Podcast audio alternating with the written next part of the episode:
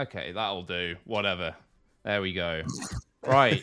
Uh, okay. Uh, good afternoon, morning, evening, whatever applies to you, and welcome to a very special EuroLeague. Uh, it is, of course, time for our world's 2022 power rankings. We are the last horse to cross the line. I think it's fair to say when it comes to this, um, but we'll take it. Um, I assume you guys have all heard the one about the Englishman, the Irishman, and the Scotsman, who are all, of course, present today. But what about the And Englishman? I'm the butt of this joke as well. the Irishman, the Scotsman, and the Colonial who got repeatedly fucked by Riot. Well, Well, not bad, not bad. no need for a punchline. The setup. It's tells all right. I'm sure. I'm sure Riot's really enjoying my latest uh, my latest tweets. My latest tweets are are surely making them super happy right now. Absolutely. No, I've, I have no doubt. Just waiting for that call up. That's why you're still in America, right? That's why you didn't bother going to Korea. You're just waiting for the emergency call up. Bring him back, lad. Uh, speaking of Riot, I've done something that, in their eyes, is probably considered a bit whimsical here, I'd say, because, you know, I brought together a group of people who actually know quite a bit about the Eastern regions. You know, those teams that will probably end up playing all the big, important best of fives. Just That's uh, all right. There's only five. There's only five casters I noticed from LPL and LCK combined, and probably half those casters will be cut by the time the playoffs start. So it'd be another another great old time over there in, in Worlds with a bunch of people who didn't watch all those games, uh, casting those games. why Unless not? you ask the comment section, I have watched none of the LPL, none of the LCK, and I am a European dick sucking enthusiast. I can't get a much enough of Larson's cock down my throat. The Wow. Larson agenda. That's that's that's you in a nutshell, mate. Need Yep, need need I that's the say more? Right Yeah. now, before we jump the Larson into it- agenda sounds like a banger, uh, like spy thriller movie. yeah, Yeah. or a really bad like Christopher Nolan ripoff or something. Uh, but before we jump into worlds, Keire, Monte, Dagda, as I realize I haven't formally introduced any of you. Fuck it. We are going for, and no, Keire, it is not my patented would you rather. No, no, no. Well, I have- for this. a well sorry i have a moral quandary for you as it seems to be a week of moral quandaries with regards to the esports scene. When is it ever not let's face it. But here is my moral quandary okay? You have to commit one crime okay? By doing so you will assume oh you will ensure sorry that this crime is never committed again. What crime do you commit? By anyone? yeah By anyone by in the world. ever. This crime is eradicated off the face of the earth by you. Oh, murder, hundred percent. Yeah, I just I just kill a rioter. Jesus. I mean, surely, surely I could go to you know somebody who's Sorry, already Dagda. condemned, uh, Just- condemned to death. Dagda's like, please get me out. surely I could go to somebody who already has the death penalty and just murder them because they're going to die anyway, right? Or I would find, do they have to be unwilling? Because I feel like somebody who's terminally ill would also So potentially. here's the here's the No, thing. So ev- aside from the hypothetical itself, everything else is as you were. So if you have to commit murder, it's not like people are aware of this scenario. Like you have to physically go out, choose your victim, do whatever it is you're going to do. You can't Oh. just be like, oh, What by the way, government. I'd, I'd this take that one for the human race. I'd take that one for the human race. What I'm about theft? That means all the NA pros have stopped stealing their paychecks year in and year out. Who'd oh. solve NA LCS in one year? Not bad. Not bad. I like it. I like it. Dagda, I know you're dying to answer this question. It's what you came here for. yeah. Uh, yeah, I feel like murder is a good shout, or like, yeah, I'm kind of going to take the middle road here, or you just go for like petty theft, right? You nick a pack of Pringles from like a shop and just call it a day. You're just helping the corporations in that case, Dagda, for the most part. Yeah. You know. Goddamn yeah, corp. true. See, I've put way too much thought into this because I think I've solved it. Okay. So, what you actually do is because if we're thinking of like crime, right? A crime is defined by the the the punishment or the the hammer that comes down on what you did, right? So, in that sense, I would commit, wait for it, sexual assault because think of how blurry the lines are and how difficult it is to prove sexual assault. By eliminating anything that constitutes sexual assault, you are getting rid of a whole host of, you know, Sure, you would get rid of a lot of things. yeah, you get rid of so much shit and it's one of the hardest things to prove, right? Like You can off- slap my off arse. Rich. Well, I'll do that on the way out. That'll maybe that'll be maybe that'll be the crime. Yeah, fuck it. Why not? So yeah, sexual assault, and also yeah, you could probably if you have to actually go out and enact it, you could probably do something that's like, yeah, technically the crime, but a bit borderline. I, I just love how you guys all instantly gravitated towards killing someone. like, yeah. I mean, look, I I, mean- I, I think I think that that gets rid of the most evil in the world, right? Sure. And like one murder for the the entire future of murder is probably a, a decent price to pay. Absolutely. There's probably some maths you could actually do where you could kind of weigh up and quantify like the idea of removing murder versus removing every sexual assault or something. I assume sexual assault is Bertrand Russell would be mortified right now. 5x. Screaming, screaming into the mic. Well, Stop them. fuck Bertrand. These are new times, Keire, new times. Right, now, uh, for those of you lovely viewers at home, we will be doing a few viewer questions at the end, so make sure you join the Discord below if you haven't already to get involved in that. Um, before we do jump into the power rankings, I do just want to quickly touch on the patch as well, we do now know what the patch is. Uh, Worlds will be played on patch 12.18. This sees nerfs to you know recent mainstay picks like Kalista, for example, as well as some other changes. I think uh, Lulu got nerfed. Oh, Hecarim as well, of course, which you might not have seen in pro play much, but on live patch, Hecarim was a fucking joke. Trust me, that champion was ridiculous. That's been nerfed. Um, and I guess that would have probably been permabanned at Worlds if they didn't change it. So my question to you guys on this is very simple, and I will start with you, Mr. Keire. Uh, sort of looking at this meta holistically as we can, without having seen anyone play on it yet. Which regions do you feel are likely going to most benefit and most suffer from what will be the Worlds patch? Uh, the EU probably suffers the most, and LPL probably gains the most in general. I haven't been watching that much of, not what started that watching that much solo queue to see like all like the picks and stuff. There's been a lot of uh like strange like support like picks that have started to be like crop up roundabout, and it kind of really depends on what teams are kind of going to be willing to play. Like I can see in terms of like the support pool, EU gaining a lot, but just with the weakness to like ADC now, and I think the slight increase in prowess of like top in general, I see that as a general much favour for LPL, less favour for EU, and then LCK kind of wavy in between. Depends on the team. How, how do you see this, Monte? Do you well, do you think this changes much between your sort of initial thoughts going into this Worlds versus having seen the patch as much change for you? So it, I think it depends on how big of an effect the Thresh and Lee Sin buffs actually have in practice. Because uh, first off, I'm very happy to see both of those champions buffed because those are the kind of playmaking champions that you want to see at a competition like Worlds. And so I would agree that based on the junglers and support players we have coming from LPL, that this is probably better for LPL overall. But obviously, Lee Sin and Thresh buffs are, are, are potentially extremely good for T1 uh, in particular Mhm. uh, as far as the Korean teams go, probably less good for Gen G. But the Ashe buffs should also be super favorable, I think, for Gen G because Ruler is probably the best Ashe player in the world, um, and like that team really knows how to play around that champion. So I would think that there's it's kind of a mixed bag overall. Probably LPL favors and favored, and then it's team by team which which of these buffs are going to be favored um, for Korea. I don't think it does a whole lot for Korea's other teams maybe it does something for deft potentially on drx but the problem is running Ashe with drx is that somebody else has to pick up the slack there um, so that's better for gen g and then obviously the playmaking champs are ab- absolutely fabulous for t1 especially because that's how Oner was actually doing well earlier in this split and then korea when T1 has been at its peak. He's been able to play Thresh to save Gumayushi and, and kind of fix his positioning issues. So that's really important, I think, for T1.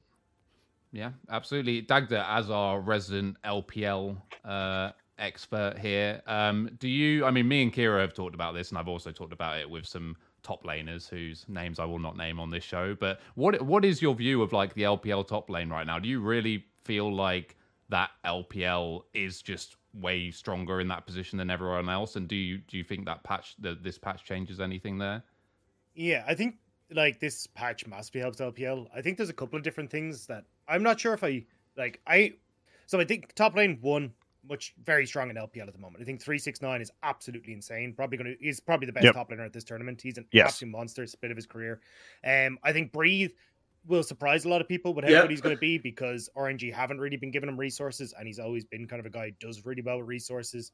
Um, I mean, every pretty much every team from LPL benefits from shift towards top spot. In particular, RNG as well. Like they don't Mhm. want to play around Gala. They want Ming to be able to roam. They want Xiaohu to be able to roam. So I think the patch is going to be super good for them. I think the real curious one for me is what the jungle meta is going to be because I know we're kind of talking about Lee Sin, but I'm still have my eyes on like Graves. Seems insanely strong. Um, I think Hecarim still won't be out of the meta even with the nerfs that he's seen. So if we end up going towards like farming junglers like that, I honestly could see Damwon having a really, really good split. Yeah, I mean, really good tournaments. Like you get Canyon, thing- a little bit messy, and then you get his champions coming back into meta, Nuguri back on form. Like they could be terrifying. Yeah, the thing about uh, the thing about Damwon too is they probably have the deepest overall champion pools of any of the Korean teams. So I would expect Damwon to start to to at least start very strong because they're going to be able to adapt quicker. I think their ceiling is lower than other teams, but I think they can make some really quick adjustments, and and that's going to be a pretty substantial advantage for them. Yeah, Oh, I just think to the- give con. Oh, sorry, you go Dagda. Oh, I was just gonna say, I think the only team that does worse out of this in the LPL is EDG. I think Flandre has a really rough um, time. Yeah, he looked the bad in playoffs. Yeah, Yeah, I think they're it- the only was team that bad. will struggle with this. Just to give context around, it's not that the LPL are sending the best top lane talent. It's the fact that the LPL teams that are going are some of the best teams in the world at playing around like top lane, and they are so used to playing around top lane, and they that they, are they want to play around top lane, and you know if you go look at like some of the other teams that have like shown some of the more like tendencies towards carry picks, like for example, let's take uh, one at the hat, like C9 actually do play the Fiora, okay, for example. Um, Bra- I would trust Breathe and 369. First of all, their Fiora is on another pl- level compared to C9s, and playing around is on another level. But they play all the counter matchups as well. And are you really going to like banning shitty Fiora counters, guys? Like that just does not seem like a good idea right now. So I think in terms of the top side of the map, the LPL has gained a lot. Apart from Flandre, who's a bit of a he's in a bit of a shit spot right now. If Fudge Yeah. picks Fiora into a Chinese top laner, can we just delete the LCS? Like that's got to be. He's gonna uh, do it. You realize you realize No, that he- is definitely gonna happen, right? He can win some matchups because I don't trust the LPL coaches to draft like very well until later in the tournament. They famously draft really bad early. Like not even like I like we'll come to it later on, but I don't even trust some of the LPL coaches to like ban like the Seraphine and like Senna uh, and uh, like G into G two and stuff. Like until it actually happens and they do ban the champions, I don't trust them sometimes. But I think with something like Fiora, though, it's a little bit different because, and this is something I think that people don't actually look at too much when they're thinking of like draft advantages or whatever. It's like if you are really good, and I think just as a region, obviously China has historically always been the best Fiora. I mean, it's the, a meme, right? Chinese Fiora. Like, it's not just about your ability to play the champion. Like, you're going to be really fucking good at playing against this champion that you have mastery of. Like, I think, think it that- loses a lot just on that basis alone. Sorry, go on, Dagda. I think the one that was really interesting to me was watching um, Impact play the Fiora and the Aatrox matchup because I actually was watching it and I was like, in LPL, we saw that in playoffs, and Aatrox destroyed the Fiora early. And like, I was like, I thought this wasn't how this matchup worked. And then I ended up chatting to Kelsey Moser about it, and she was like, no, Aatrox is actually just so incredibly strong with the Eclipse build. He he wipes the floor with Fiora in the early stages, even though it used to be a counter matchup. And then I looked across at LCS and I just saw pretty much every single Aatrox getting destroyed by Fiora, and I was like, oh, so that's the way I thought this matchup worked. And clearly, the LPL have just gotten a step above where they understand the matchup so much better. So I Yeah. think it, it's it's as you say, like not even just the fact that Fiora's back in meta. It's like you think you can pick Fiora into Aatrox if you're coming across, and then you just see the LPL of a completely different way of playing the matchups into it. Yep, definitely. Right. Now we are going to jump straight into our power rankings here. Forgive me for a second, so I'm going to have to adjust the box again, I assume. Yep, there it is. Look at that. That looks just fantastic production value. Just. Oh, oh, oh. I, I, I will. So are we going to do this based on the patch information now? So are we taking into into account Ye- the latest round Yeah, of I mean, I think the Yeah, only way I to am. do it is you have to like project what you believe is Got it. yeah going to happen in that sense. Um, how have I managed to do this even worse than last time? That's because that, that that's going to change a, a few things with the patch in mind. Like probably DRX goes down, EDG goes down, Damwon and T one go up. yeah. I'm not going to opine on VCS or like Yeah, some of but these minor that- regions. I, I look, man, I, I guys, I don't know fuck all about these teams, and uh, I'm not actually unlike Dagda. I'm not paid these days to care. So So can we, aye, can we get a didn't watch, don't can we get a didn't watch, don't care box, and I'll just pick half the teams, half the teams are trying to qualify in them. Like, bro, guys, I'm No. not pretending to care about these teams. We when I can- when I was paid to accurately represent these teams, I would do that. But now that I'm not, I can just officially not waste my time, which is I, I, I have 17 Number that one. didn't watch, don't care. Yeah, There you know go. what? I can fulfill that request. Don't care.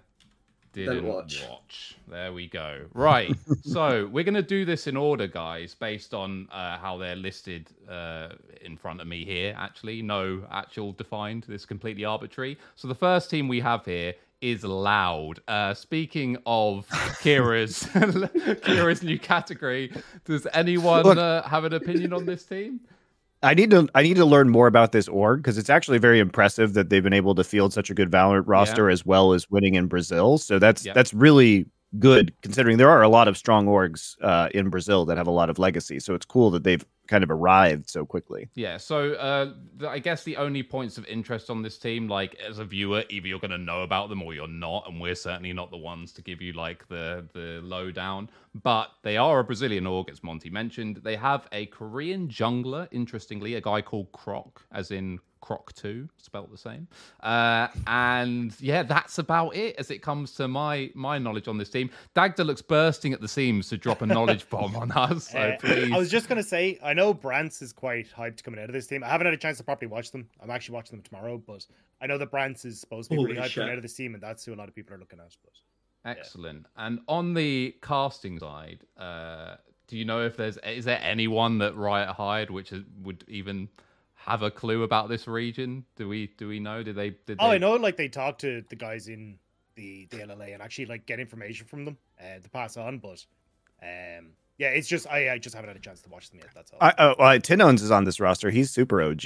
Yeah, that's true. Actually, that's uh, yeah, blast from yeah, the I mean, past. same with Robo, right? We saw them at, at uh, MSI, or not MSI. We saw them at Worlds last year as well. So, like, there's a couple of familiar names that are on it. I think the the big one is like tinowns is kind of the the staple mid laner for them, and they've been putting a lot of resources into bot side, as far as I know. But uh, He was part of the team that famously uh, knocked Alliance out in 2014 Worlds in the KaBuM over Alliance upset. That was absolutely fucking Wait. hilarious. No way. He actually like Yep. a emoji? He- Yeah, he he knocked Froggen out of groups, out of uh, out of No, groups. no, he, he knocked Wickd and, and a bunch of other people out of groups. Froggen was on his knees. Nah, someone, someone, someone at Thorin. More longevity than Froggen. This guy, more of a, more of a mid lane legend.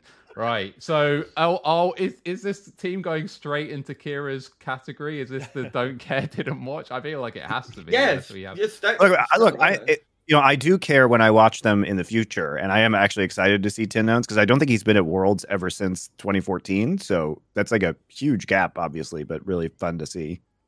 yeah. I uh, will care. Yeah, I will okay. care eventually. Let's cha- in fact let's change it because that's a bit toxic, isn't it? Might care didn't watch. There we go. There we go. Right now, the uh, next team on our list here, if I just pull this back up, is uh, Isurus. Or Isirus, I guess that's probably Isurus. likely. I think it's Isurus. Okay, so they're actually from the Latin American region. They are a Mexican team. Uh, again, these guys actually have two Korean imports. They have ADD, who is their top laner, uh, and they have a guy called Jelly, who Wait, is what? ADD's their top laner? yeah, ADD is their top laner, and Yeah. Jer- uh, Jelly is their support player. Um, and then they have Grell jungler, Sia Sire mid lane, and Gavotto is the AD carry. Um, again, guys, any anyone want to? Uh, don't let me. I mean, I stop know who. ADD is. I know who ADD's a ADD meme is. guy. This guy just loves picking different champions every game. There you go. That's ADD. he played on Bella Bella Gaming. Okay, Yeah. so so for people who don't know, He was on MVP for several years before that. Yeah, he as played well. on MVP. Yeah. So this guy is like the Eminez light of random Korean top lanes. For those that don't know or maybe want a point of reference to what I'm talking about, in the NLC there's a team called JDXL who had a mid laner called Eminez, a very talented player, very gifted player. But this guy also deliberately went out of his way to only play unique champions for an entire split. So he had one game on 16 different champions, I think, by the end of it. Um, Watch out. So yeah, Harem. they ended up uh, crashing and burning. So I'm not sure his teammates were too Probably, happy probably about wasn't his, his fault. his priorities. Uh, right. So I hate to I hate to do it to them, but uh, uh, are they going into our well? Actually, you know, it's it's the might care tier now, right? So you know, things, the main point things- is, is we didn't watch, so we can't have opinions on things we haven't exactly, seen. Exactly. That is the main. That is the main thing to take away from here, guys. Full, we might not have any production values, but full integrity on this stream, guys. So Isurus, who by the way have a pretty cool logo, although I will say it does kind of also look like uh, SeaWorld a little bit or something of What that can, what can you? Um, Right. But yeah, sorry guys. That's that's you know again maybe we will care about you. Who knows? Uh, uh, It's kind of like a, a play it prove it system. That's more how I'm seeing it. You know, as the entitled Westerner who hasn't bothered to watch your region. You know, show me at this one tournament a year that you're good. There we go. Um, right. Next on the list. Istanbul Wildcats. Now, Oh my God. maybe, maybe you guys will have a tiny bit more context on this team. I do believe I mean, I remember uh, Farfetch and Holy Phoenix. Yeah, Yeah. It's still the Holy Phoenix show. exactly. yeah. So Holy Phoenix is someone who, at different points in his career, was actually rumored may even come and play in LEC or I guess what was then uh, EU LCS at the time. He is actually a very good player in the context of the region. And He'll is be he'll be in LCS uh, next year when they remove uh, minor region restrictions. Yeah, but well, yeah, very possibly. Uh, I mean, I think he is He's got a magnificent beard.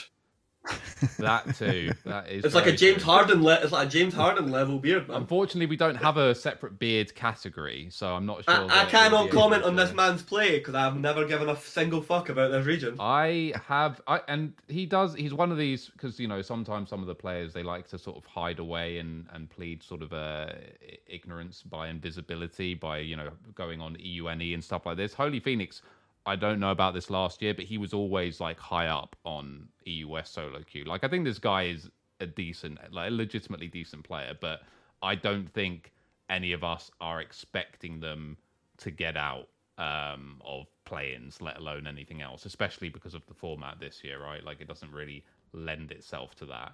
Um, Dagda, do you have anything to add before I, uh, unfortunately, well, let's wait and see. Maybe, maybe I'm gonna shift them up here. Um, sorry, I'm reading through. Yeah, I think the um, yeah, the big one is still a Tony Phe- Holy Phoenix. Like even when you looked at it at MS- MSI, like every single game they went into was just triple ban Holy Phoenix, and what do you do? So I think we're going to see a very similar story. Um, and I think the thing is, although I, I actually do think Holy Phoenix is a good AD carry, I just think the rest of the team and the way that they try and play the map in mid game just won't let them be able to to match up. Unfortunately, um, like I again when we saw them at MSI, when they got a lead, they could look good, but if they didn't, they just didn't really know what to do with it. So I think it'll just be a case to get outmatched to a certain extent. There are a couple of actually interesting points about this team, though, which I think paint a picture of what the current state of Turkey is right now. Because for those that don't know, obviously we're kind of all going through some kind of recession, as it, you know, uh, but it's nothing compared to the shit that's Yeah, going the on in lira, Turkey. And- hyperinflation of the lira. Yeah. What's interesting is that usually you would see in the top uh, teams coming out of Turkey that they would typically have imports. A lot of Korean players, um, Snowflower. In fact, some some players that ended up going on to other regions afterwards have actually, yeah, have actually did actually kind of start their Western journey, if you like, in Turkey. But the lira, or I think it's a Turkish lira, whatever it is, is so fucked right now. That's like no longer an option, and you're just there are very few Korean imports now whatsoever. And it is interesting now that this team is entirely Turkish, so it will be an entirely Turkish roster. And I'm not actually sure if that this could be wrong. I'm not actually sure that's happened before that an entirely Turkish team has at least made it to the group stage. I don't think that's ever happened. I could be wrong because they've all, historically relied heavily on imports. Um, but yeah, I think unfortunately, guys, you Wasn't are GPM on the team last year?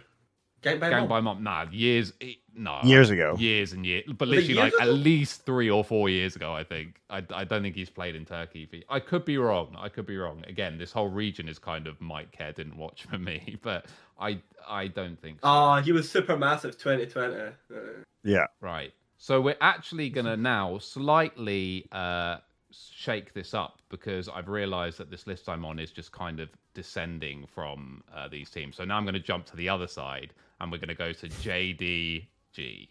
right.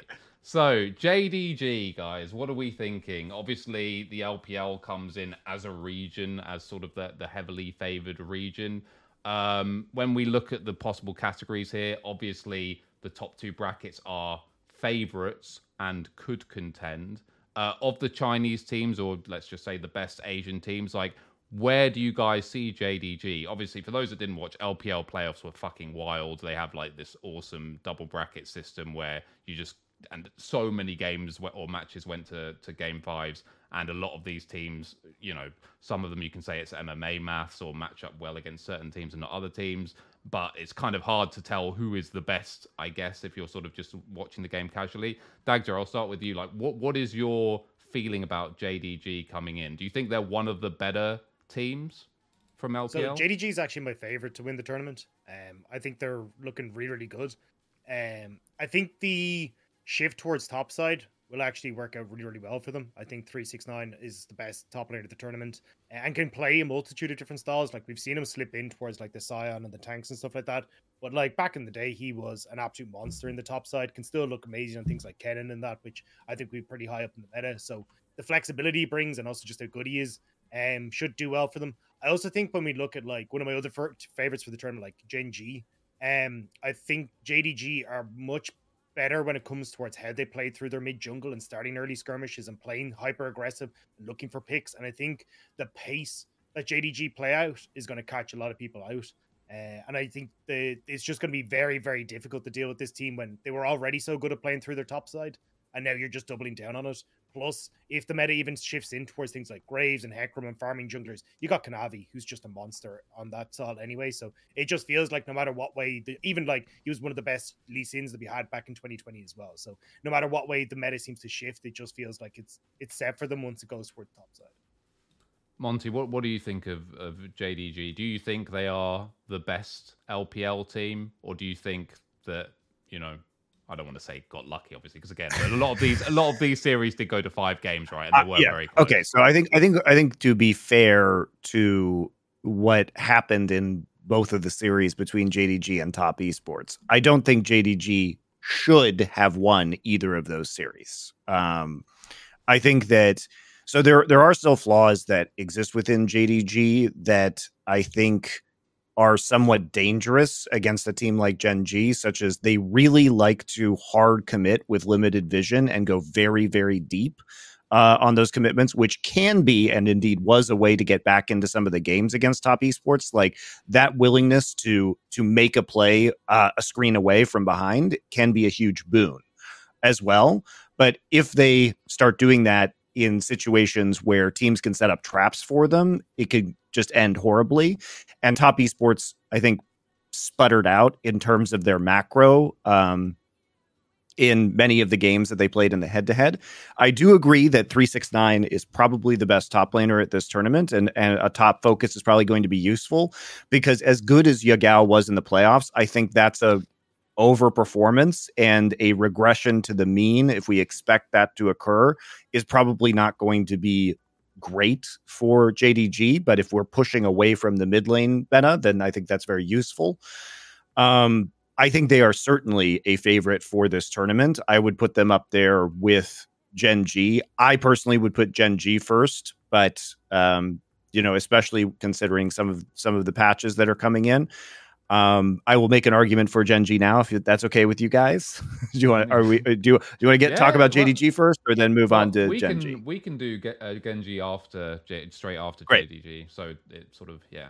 Um, no, I, what I would say also about this team is I think watching the LPL playoffs and then because it was quite nice how it was sort of overlapped or interwoven with uh, the scheduling of the LEC playoffs is I think you know when it comes to the the bot lane just to to touch on that and obviously there was a heavy prio um, on the Lucian Nami, and I just think that this team was a really good barometer of where the proverbial gap is, right, between like some of the Eastern teams and the Western teams. Because again, the the JDG bot bot lane isn't talked about, or at least you know, Hope's not talked about really in the same sort of category typically as like Ruler and uh, JackeyLove and Viper, right? Like he's not seen as being in like the same tier necessarily, but I think he's a really good barometer for like how big the gap is between Western bot lanes and Eastern bot lanes. Like go back So, and watch some of those I- series, and this guy's fucking limit. Yeah, but he was playing he was better than JackeyLove. Sure, yeah, sure. It was, I'm All just- right. it was. yeah, absolutely. I'm talking So- about from so- like a Western perspective, that- right? I, I think there are there are caveats. So first off, I think Hope benefits greatly from Missing being maybe the best support player at this entire tournament, um, which is huge. Also, Hope was not as impressive in lane, and I think if you look at players like Ruler and Viper, why we Right. say they're better is that they're the more complete AD carries across all phases of the game. Hope's team fighting was fantastic, but it, the, not the, the laning wasn't Sure. uh, incredible. Yeah, yeah, no, sorry. Yeah, my my point is that um, I think when we throw out the names of like the best Eastern bot laners, that Hope's name usually doesn't come up. And my point is like you should use this guy, not one of those players. Use this guy as the barometer because he's considered as half a tier down. Yeah, he's least. also a rookie. He's That's his fucking first year. yeah, but he's fucking insane. Like this guy's actually still a really nuts. fucking good uh, AD carry. Um, but yeah, so Keire, what what's your take on JDG? Like, how do you feel about them vis-a-vis Uh, the? Are they the strongest team in the LPL for you? Uh, uh, yo, by definition, on the, the law of averages, they are the strongest team in the LPL. Because, you know, JackeyLove is a member of the other team and he made sure that they couldn't win. So, there you go. Um, there are re- JDG are a really hard team to quantify. I think the individual players of JDG are some of the most overrated in terms of like their strength I've ever seen, like ever. Because if everyone has these team players like top five, some of them like top three and all that, and when I watch JDG, that is not how they win. Except three six nine. Three six nine is actually as good as it sounds. But what people don't realise is this guy is the dice man, and he's been rolling a lot of nines recently. We have not seen threes. This has not been the year of the threes, and that's not to say that maybe he's turned a page in his book, right? But I have eaten into this man's cake many a time when he was on TES, and he can just start playing inexplicably bad. But it's not really happened, so I wouldn't bet on it happen. I would bet on the average, 369 will be the best top laner in the world. I also think Yagao's been a little bit fucked. He's gained a little bit because Zoe's a lot better in the meta Yeah. now. So, and Yagao and Knight are probably the two best Zoe players in the world. Um, but you, it's one of Yagao's like specialist like picks, as in like it's like he's unbelievably like good at like min maxing that like champion. But other like picks for like Yagao, I don't think are going to be like as good. And if Kanavi is going to like a more heavy like farm like jungler like style, I think that can like hurt Yagao because I'm not sure against. It's a very strange phenom. Yagao just has a really good matchup into Knight for some strange reason. Knight runs it down into the worst player in LPL. He can stomp everyone except probably Yagao. And I blame Crescent. Yeah, uh, Crescent's still Knight's coach, yeah? Is it Crescent? Uh, anyway, I blame the coach, right? Okay, this guy, he's a fucking, he's a fucking shithead, right? Because he drafts some absolute fucking dog shit for TN. JDG are my like team from the LPL. They're like FPX last year, where th- this team could actually end up fucking it and just randomly tying their shoelaces together and like hit like falling face first. By the way, But the problem is, sorry, oh, you no, I was just gonna say, I believe. Uh, is it The Warhawk. Choi- No, is it That's Hom? Crescent. Hom? That's Crescent, yeah. Oh, okay. Says the head coach. Okay. Anyway, it it doesn't matter. Uh, JDG though has got much better fundamentals than FPX that uh, last year, and they've got much better reliant. However, I'm with Monte. I think Gen G are, are like the one of the worst teams apart from the top lane matchup for uh, JDG to play because TES don't have dragon setups. They don't have baron setups. They borderline sometimes don't even have macro. Like what? Some Knight is the only man that knows what a side lane is sometimes in that team, right? But Wayward sometimes on that. And Gen G do know these things, and, and Gen G, they will just win. Right. So let's transition that then. So I I think everyone's in agreement that they're at least a favorite, right? Oh, we've lost Oh, Keire he's gone. temporarily. Yeah. Well, Yeah, that, that webcam's just stopped working. Oh, okay. Well, he- he'll be back. For now, apparently, I'm Monte Cristo, and Mo- Keire's here anyway because Monte is is cosplaying him. So here we go. So, but There we're we all, go. we're all in agreement that JDG is a favorite. I think it's fair to say.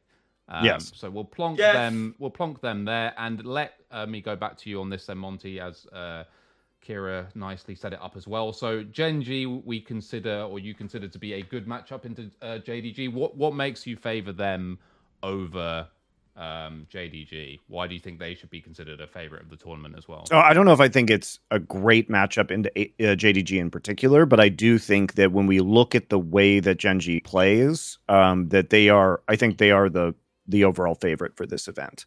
And the reasoning behind that is again, I think that this there are pretty significant Ashe buffs coming through. So there are a few things here. Uh, first off, I think Chovy is probably the single best mid laner uh, at this at this event. Uh, I think Peanut is an extremely strong in-game leader and macro shot caller that has really unlocked a lot of these players' potentials. I think it's not incredible that the if the if the meta is going to switch more towards top lane focus because Doran is underrated, but he's not the best top laner at this event. But I think you can kind of overcome that. And if you look at the way that, again, the Ashe buffs for Ruler, I think are significant. Ruler can play pretty much any AD carry in the past meta except for Draven, and that hasn't been a tremendous issue, I would say, for Gen G. I would probably put Ruler behind Viper, uh, at least in the previous meta when it comes to to AD carries, but probably at number two overall. But I think Gen G's real strength is that we've seen them play very aggressively early on and be able to snowball leads from early tower dives, playing an, a fast tempo game. But when they fall behind, they are also really good at um, basically uh, stemming the bleeding, making sure the enemy team doesn't get too many objectives. And the real strength of Gen G that I've been hammering on for the last few months has been their their gold the amount of gold that they take off the map is absolutely incredible. So the core strength of this team is actually a resource allocation strength and it's a macro strength. And what they do is they simply get all of the gold on the map which is very it sounds stupid to say that but it's very difficult to get your recall timings right set up your waves properly and they really just squeeze every last cent out of minion waves and out of the jungle. This is such a big deal. And sure, part of this was because obviously they're facing, I would say, weaker opponents compared to the field in the LPL. But one of the things that they did where they were a whole 2% up off of uh, minion gold, percent of minions taken in the game over any other team in the entire world. Okay. So they were getting just more. And they had almost in the regular season, they had almost 60% of jungle share which is fucking insane. So you can you you say they had 54% or so of minions uh, uh, from the waves and then you have almost 60% of the jungle. So they just have more money than you. Um, and they're really good about sending Chovy into side lanes. And if Chovy's behind, catching him up into when he can be a dominant force. They know when to fight around objectives. Their win comp- their uh, win conditions are really clear. And I think where Gen G has faltered is they sometimes get confused by very weird picks, but the only team that was able to do that to them was Damwon when they play like Karthus Jungle or shit. If you play standard into Gen G, they will know what to do. Um, so you have to come out with some wacky ass shit, I think, to throw them off. Um, otherwise, they will they will just dominate you. They're the So, best team I- in the world at evaluating dragons. There's it's Yeah. unbelievable, unbelievable how good they are at trading for gold for dragons. On you, So- sorry. So Yeah, I, yeah. So that's actually the part that I do agree that they get a lot of dragons. I actually disagree somewhat with how strong their macro is. I think they get buffed up on their macro because of how weak the LCK is around dragons. Yeah, Um, I was looking at the stats, right? When you, you've only got four teams in LCK that have more than one dragon in 15 minutes, it's rare in the LPL that you don't have at least a dragon on the table by 15 minutes, if not two. And it feels like what oftentimes happen is that Gen G will end up playing this game where they play hyper, hyper defensive and they will match you on like Rift Herald pushes, they'll match you on side lane pushes rather than trying to cross map for things like Dragon or trying to trade effectively across the map. And I think this is why they get buffed up because if you look at their actual team compositions that they end up uh, going for pretty much every single game, it's some combination of Ornn, Azir, or Zeri slash Sivir. And every single game, they would just go, cool, as long as we just stop you from getting the map down, we're just going to outscale you. And that was kind of what they did every single time. And I think that the actual way to beat Gen G is for LCK, honestly, to get a bit of a root up the arse and actually like look at dragons and push the game forward faster. because you'd be looking at an average dragon, elder dragon, or sorry, not elder dragon, uh, dragon soul spawn about 23 to 25 minutes in the LPL. Whereas, like every game that I saw in playoffs from LCK, you're pushing 30 minutes plus. And I feel like that's why Gen G got a little bit of an easier time coming into it, was teams not kind of pushing the boat fast enough to actually contest them before they hit that late game spot. I would counter that by looking at T1 versus Gen G towards the end of the season, the last best of three that they played, where T1 played a very well executed up tempo twisted fate composition around them and still lost because they basically cross mapped with macro and fed the shit out of Chovy. And T1 just ran out of gas with their composition. They are very good at playing from behind and they can cross map. I think their their analysis of win conditions is is extremely strong. So I think that they're just the most complete team that we have right now. And I think they have very unique strengths in simply just having more money than you. And that is such a huge, huge factor in league right now. And nobody even like remotely comes close to them in that regard. I think the the biggest worry that I have for them is kind of what I saw from them against Liiv SANDBOX in playoffs, where it's like teams that will force early skirmishes means that Chovy and Chovy doesn't really want to leave, lane, right? Like you kind of talk about it, they have this massive gold advantage from minions. I think a lot of that is kind of Chovy just sticking around in mid lane, and he's oftentimes on things like Azir that don't really skirmish well in the early stages. Now, obviously, meta shifts and stuff like that. But even we saw it a little bit when he's been at international previously, where he's not the best at actually like leaning into early skirmishes. And I think against Liiv SANDBOX, we saw a little bit of that, where I think it was that was probably the toughest matchup that I've seen out of the playoffs against them. And I think if you end up against LPL teams and teams that are willing to push that envelope a little bit more in the early skirmishing, I think that's where they're actually going to struggle a little bit.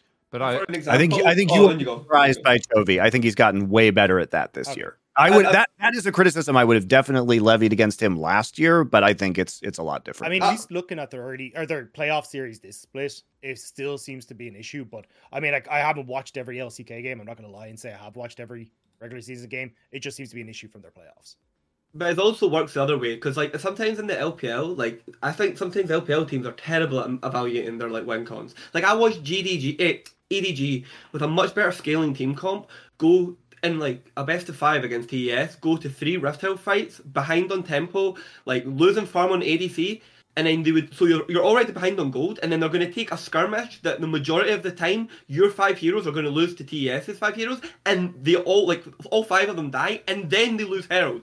And so, like, instead of a 300 gold lead and then a 1,000 gold lead with the Herald, you're now looking at a 4,000 gold lead, and then you're also not farming because you're dead.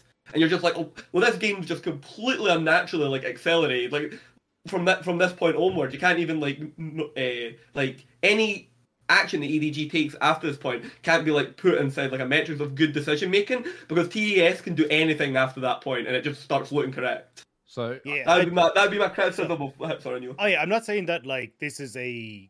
I'm just. I think the the thing that I'm coming at here is that a lot of the talk around Gen G seems to be like they're just great across the board. They they don't look like they have any weaknesses, and I think that's where I start to argue. The fact is, like, I actually think this team does have weaknesses in the same way JDG has weaknesses. Top esports made game sucks. Three six nine EDG has Kanavi nice- can crush Doran's head like in a best of five. They can literally. I think it's a big advantage. They can literally cut his nuts off and play dice with him in the, the top lane corner. Let- Like, let's- mate, it's, it's entirely possible. let's make this let's make this simple though. I mean, Dagda, uh, obviously, um, you don't rate them quite as highly, perhaps as Monte, for example. But would you still have them in as a favorite? Yeah, as one of the definitely. few top favorites. Okay. Oh yeah, I still think they're top three, like probably even top two. It's just a case for me of like, I I I just don't want to go into this conversation saying that Gen G look absolutely unstoppable because it feels like that's the conver- conversation at LCK a lot of the time when we go into No, Worlds. I do not believe that. To be clear, I am just making a case for Gen G here. I think there are a lot of good cases you can make, but similar to the Kanavi, I think you know probably the top three junglers at this event are Tian, Kanavi, and and Peanut.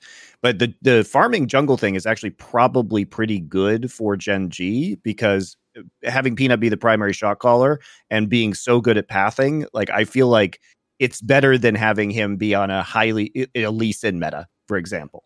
Right. So I think that actually does probably play into Gen G's strengths, especially like I said, Gen G is.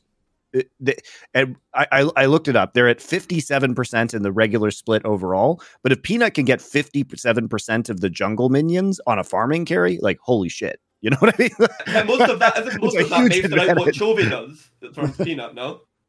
Hmm? Isn't most of that based around what Chovy does for Peanut?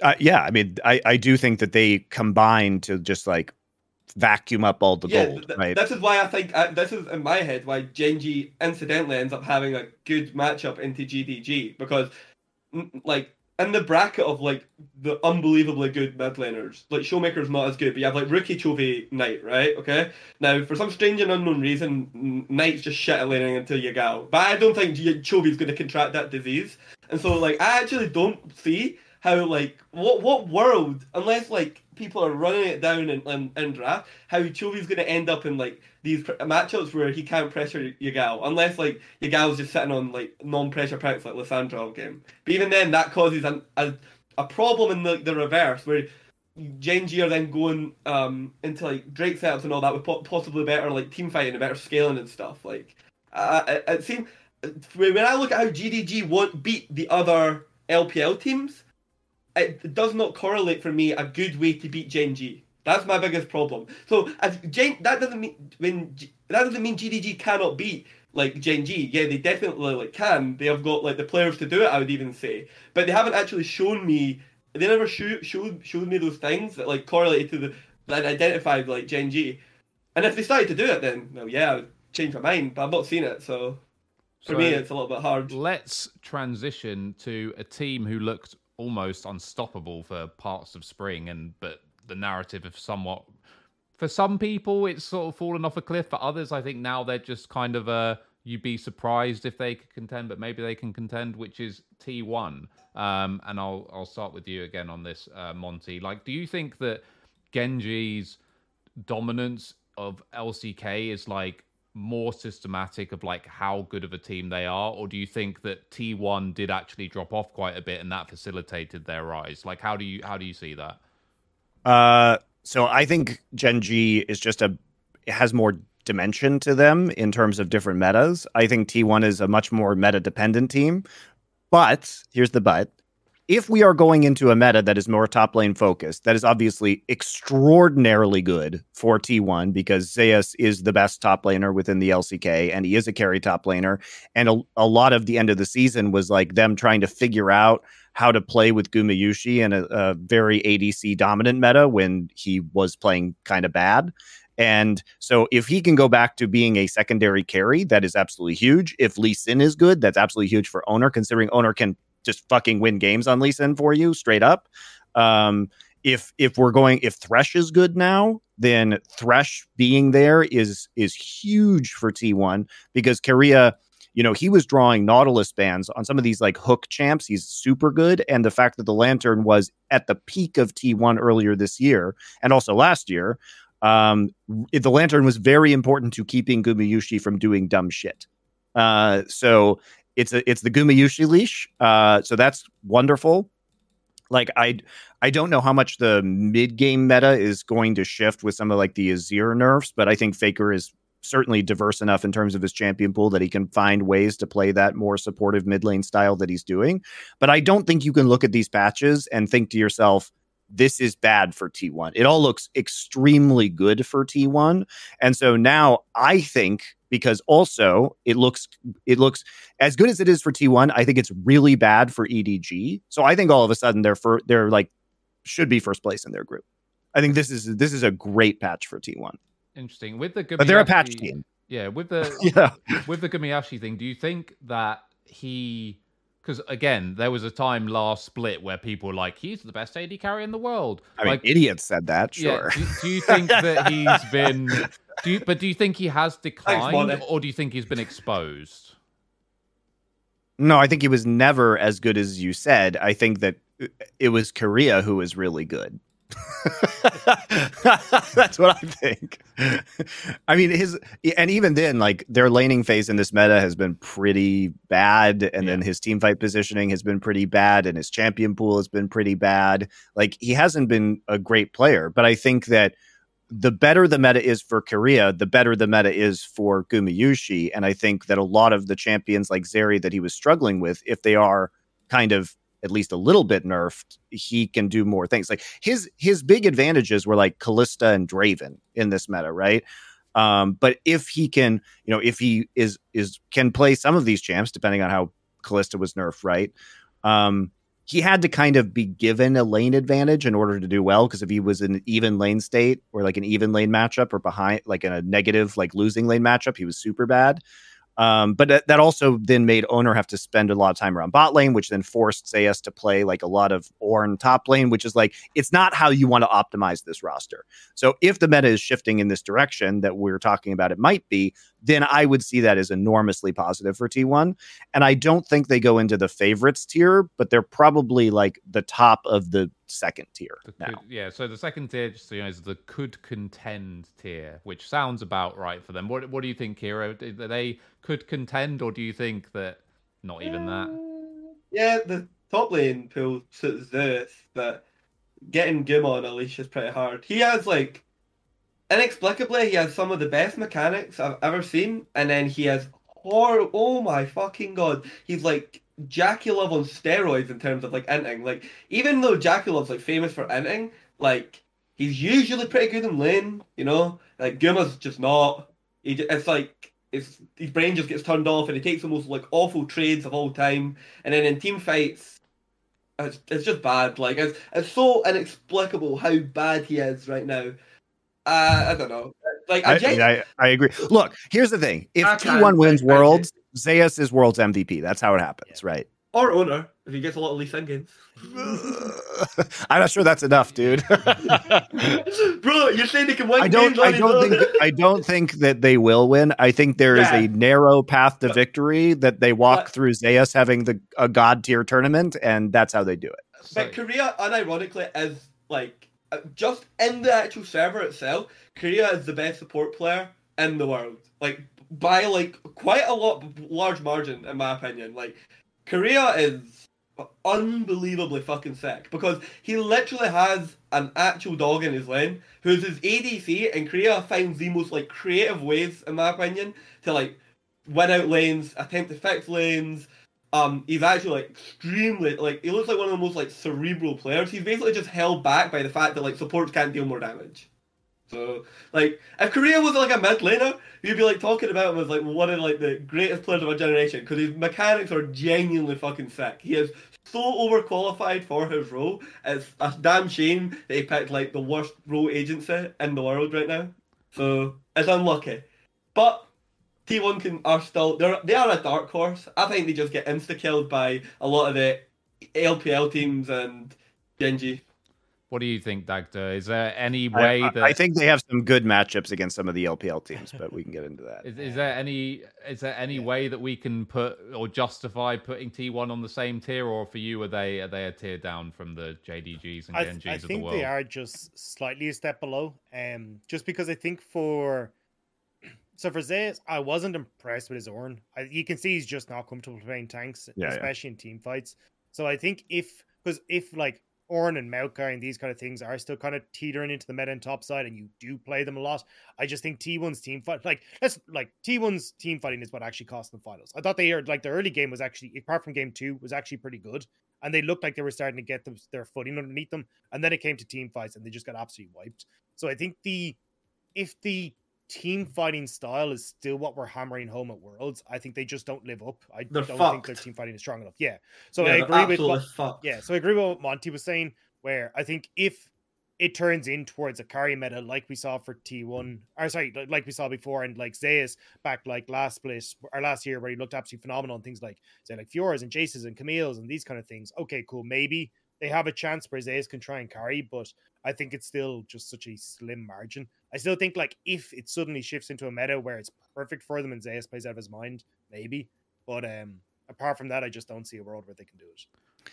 Yeah, I also think th- this is going to be an interesting take. As as good as JDG is, and we could argue that they are the favorites of this tournament, and indeed we have. I think T1 has a very good matchup into JDG. So the weird thing is, is like I don't think T1's going to win, but I do think they may be able to beat JDG in a best of five. As, as strange as that sounds, because one of the things that T1 is really fucking good at is sometimes they just read your mind and they they are super good at setting up vision traps and just hiding in a part of the map where you don't expect them to and because JDG once you like throw the fucking bone and they see it like a dog they're just going to run straight for it into whatever's Oh, in there so like yeah uh, they i think that what's interesting to me about this is that that particular matchup, I don't think that Hope and Missing are capable of taking advantage of Gumayusi and Korea in lane.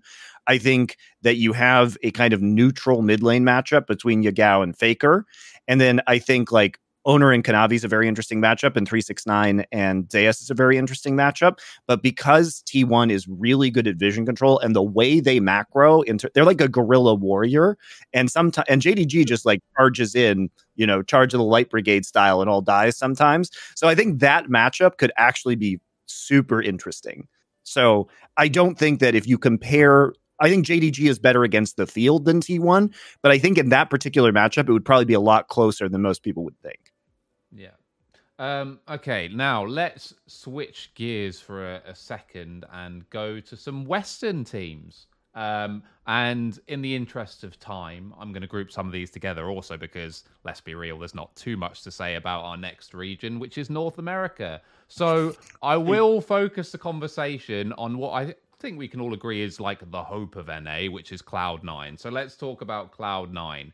Do they have, Mr. Dagda, I will start with you does Cloud9 have a legitimate shot of? I mean, if we look at the tiers here, basically, that I I assume none of us have them as favorites or could contend. So the next group is uh, out of groups. Could they get out of groups or might struggle? I assume that most of us would have them in one of those uh, tiers. Obviously, might struggle, implying that they might have a rough time of it in their group, but you know, not as bad as zero six vibes. So, what do you think, Dagda? Yeah. What are your hopes and dreams for for Cloud9 vis-a-vis this tier list? Yeah.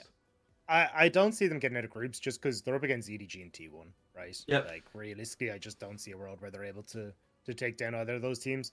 Um, even if I think like the meta may not suit EDG, um, I I just don't see a world where Scout and Viper lose to them. Like the, I just cannot imagine a world where that's possible. So, um, yeah, I think it's hard to say that Cloud9 are going to make it. Really? Uh, so yeah. here's here, here's a counter here's a counter argument.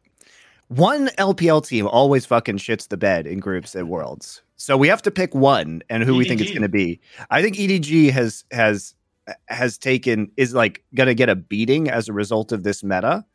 And if we look at the individual matchups, like yeah, Cloud9 kind of skated by because they were powered by by far the best ADC in North America in an ADC focused meta. But I will say this about C9. All of them want to carry the game, which is very different than any other LCS team. Like, you know, they do want to like, you know, they they slap their dick on the table and they will play aggressively. They will try and make plays from behind. And um yeah, I mean, I don't think they're going to make it out of groups, but I also there is a scenario where EDG just completely shits the bed. Like yeah, that, also, that is a very real thing that I think can happen. Yeah, but this is also the Doom matchup. The, okay, just go through it. Like, who's the best player and wins the majority of C9 games? Berserker. Yes, yeah? but there's okay. also the Flandre Fudge Berserker doesn't lane. Berserker literally just does not lane. He does not sure. conceive of the idea. It does not exist. Viper is a fucking laning masochist. Masochist. He will. Yes, he's probably the best ADC at this event. I yeah, yeah. So I, look, I, don't think I'm not arguing it's going to happen, guys. I'm just saying. No. It's. I don't think it's as one-sided as Dagda does. I think there is a very real possibility. I would say there is a 25% chance that C9 gets out of this group. That's high. Okay, that's so really high. Monte has them as favourites for the entire tournament. And... right, so, so, right, I guess we're all in agreement that probably in might struggle is is probably fair. Yeah. Just you know, it has the same sort of vibe. I think also people people are forgetting like that scouts like Scout is not a bomb. Scout got shot on by Knight, right? That is that is not a consolation prize. That happens to almost everyone not named Yagao, okay? Jensen right now is not Knight. He's not in anywhere near Knight. He's nowhere near that. What are you like, talking about? He plays old Clockman and wins. true. Unironically true. Right on on the other side of that coin, then, let's uh, let's do let's do EDG now. Then, like, so I guess in terms of their their ceiling or what you expect from this team, and and I'll start with you, Dagda. And we talked a little bit about the patch. Like, do you think that EDG is a team that's going to get tripped up by the patch, and maybe they're not going to be as yeah. as strong as these other teams we've already spoken about? Yeah, I think they will be. Um, I think this is a team like, so I think this is a squad where they do very well when they have a lot of control in the early game. Like when Scout is able to just mask you in lane, Viper masks you, beats you in lane, and then JJ is able to like facilitate that to a certain extent with more aggressive junglers and they can play for early skirmishes and dragons and this kind of stuff. I don't know if the meta is going to fit that style um, a huge amount. I think there are definitely some pushing lanes like the the Kai'Sas and Miss Fortunes and stuff that might give them some advantages for like playing around dragons from bot lane and that sort of things. But it just feels like the biggest problem is going to be top and jungle. Um, like JJ back in spring looked atrocious on things like Hecarim. I don't think like things like Graves are going to suit him particularly well either. Like he wants to be more kind of the facilitator style. Um, and then looking at Flandre as well, Flandre's just been so hit or miss. Like it, it does not make sense at all. Like the fact that this guy looked absolutely spectacular at one stage and then just goes to absolute shit the next is just incredible. So yeah, I think it's just unfortunate. I think top and jungle is going to be the gap, and especially when we're in a topside meta, Scout can try his best. Like I think Scout Sylas is insane. I think as Taliyah if that she's still in meta, is they're going to be nuts, which I think she will be, and maybe like trying to help out on that top side of the map. But I mean, there's only so much that he can do, right? So, do you guys? I don't think it's a bot side meta, by the way. I just think some of the LPL teams will be able to, you know, play towards like top side. I still think bot side will dominate like worlds. Yeah. Do you? Just a- So, do you guys think? So, if we look again here at- here at the tiers, do we have them even sort of below tier ones? So, obviously, could contend. We don't. There should be a, there should be another group between out of groups and could contend because um No, No, stop I it. That's don't enough. So. You got, oh, you got, oh, wait oh, I thought I meant out of groups as in out. Uh, at no, no, no. Make it out sorry. of groups. Oh, Make it oh, out they of groups. it out of Yeah, yeah, yeah. Sorry, Yeah, that's fair. So is Yeah, that yeah. is that where Yeah, we yeah. have Holy EDG shit. then? Is that where we have EDG out of groups, but Yes. realistically not? Yeah, just out of yeah, Yeah. just okay, out of groups. Okay, cool. Right, so let's move on to the rest of North America because I think this will be a quick little segment here. One Uh, quick one. EG, Dagda, how how much do you think sup- uh, engaged supports will be viable at Worlds? I think it's going to be pretty high. Yeah. Yeah, then that actually do that, suits yeah. EDG because when Meiko's on primary Yeah. engage, JJ is much better at being secondary engage, Yeah. and that covers a lot of JJ's weaknesses. That's how they won Worlds last year, basically. Oh, it helped them win. Yeah, Yeah. so yeah, I agree. I think it's it's again, it's just if if if JJ ends up selling stuff like Hecarim, I get worried because I've seen him just run it on Hecarim so many times where it just it upsets me so shit. much. Yeah, so, it's yeah. so fucking bad. It's unreal. um, honestly, I think the actual saving grace might be Junja. I know that sounds awful to say, but this, but I actually think Junja might see a good amount of play at World. right, so I, I need you guys to. This is sort of you know. EG up 06, just put it in there, please. Any objections? then yeah, voice them now. Honestly, because you know it's not they're guaranteed to go 06, but it's 06 vibes, right? And I mean, they're not gonna make it out of play-ins. Oh, no, they're not going to make it out of play-ins. I I I think Hundred Thieves also give me 06 vibes. I'm not joking. I'm not saying they definitely go 06, but I think might struggle in putting them in the same tier as C9 is unreasonable. I actually think Hundred Agreed. Thieves are terrible. Excuse me, terrible at League of Legends. I think they are a fucking Yeah, yeah. abysmal team. Yep. Does anyone have any Get- objections get- to this? No, no, just get them to fuck. Yeah, Come no, on, no. move on to the next teams. Right. There's so much uh, more interesting things to talk Mad about. Mad Lions can go into Mad Lions can go into 06 Yeah, vibes actually, while let's we're get at it. there. Bro, let's- think about this. Every team that Mad Lions is playing against has won a best of five, except Mad Lions.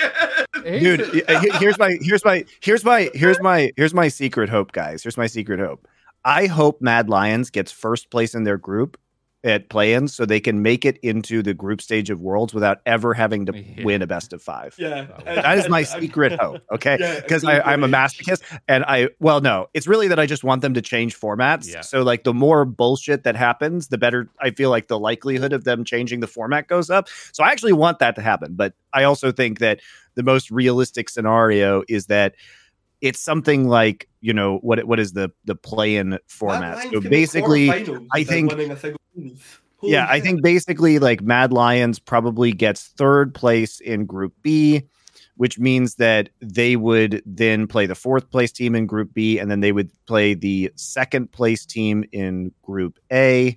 The second place team in Group A is likely to be EG. I think they just, I think what happens is Mad Lions and EG play a best of series in order to determine who goes to groups, and then Mad Lions wins that. But see, Monte, That's what I think. You, Thank- you've thank fallen God. into the trap with your dream, right? Because this is what I, what from forever on, will now be known as the electoral college fallacy, right? Which is me being silly and naive in 2016, thought, brilliant, Trump versus Hillary Clinton, the worst case scenario, whoever gets elected, surely they're going to revamp the two party system. It's going to be like, nope, Yeah, that electoral would have college. been, that would have been great, wouldn't it? But no. Like it's the perfect storm, and they still didn't change shit. So even if Mad Lions managed to squeak into the groups, I don't think that Riot's going to be uh, too perturbed by that no best of fives win meme. Unfortunately, I, I don't see, I don't see that happening. Um, but I saw the weirdest tweet, by the way, or was it a Reddit comment, like not, but a Reddit comment or something, where someone said that they really hoped Mad like ramped up in play-ins because they think they have a higher ceiling than Fnatic. Like in, I'm not, I don't think Fnatic's a good team, by the way. But in what universe could you make yeah, that higher argument? ceiling to Like- jump off of. like how how does that work? Like player for player, surely they're just worse, right? The whole narrative of Fnatic is that they're worse than the sum of their They have parts. the- So in what universe They, does that? they have a good jungler. Yeah, Elyoya's a really, really good jungler. that's true. I mean, they also just don't. Fnatic just doesn't have a team right now, or isn't scrimming, right? Yeah, well, yeah, yeah, like both. Yamato's still, All of the Yamato's still above. giving a speech. Yamato's still Like, talking. like they can't, they can't fly right now, right? Yeah, Yeah. let's No, let's Upset talk. Uh, COVID, so. let's talk Yeah. about Fnatic then. Uh, Those where picks. y- Would have been yeah, just toss them in there. Is Like, any look, objections to this? All right, all right, Dagda. I want to know. I want to know your your scrim intel, your scrim scrimtel, whatever you want to call it, because like uh, p- part of the problem with this worlds is that there was such a small amount of time that like nobody like the eastern regions have a massive advantage because they're all scrimming with each other in Yes. Asia, and then everyone else is just like in their own little region scrimming with whatever teams are left to scrim with at this point in time. So it, yes, we might see. We're first off, it's going to be super weird because we're going to see regional metas like all collide at the same time. Uh, but secondly, like I just don't see how a, the Western teams are going to compete unless they they actually just like stumble onto the right meta because their practice going into Worlds is going to be dog shit. So Yeah, this is Uh, like it's awful. I, I appreciate that you think that I have any communication with the Eastern teams whatsoever because I'm LPL English, which means I don't get to talk to anyone on the LPL side. Um, and then yeah, I honestly I don't actually have any sort of context, even with LEC. Like I show up to a bar every so often after an LEC show, and I wave, and people kind of half know who I am. So I know Oh, Don't worry, behind the scenes. Dagda. I've got you. I've got you on the sc- Oh. on the scrim leaks. Okay, I'll just lay it sitting there out. It doesn't, your two it doesn't mega change. pints. Doesn't change anything. one for you, one for you, one for Cat. Friend, friend. Come here, child.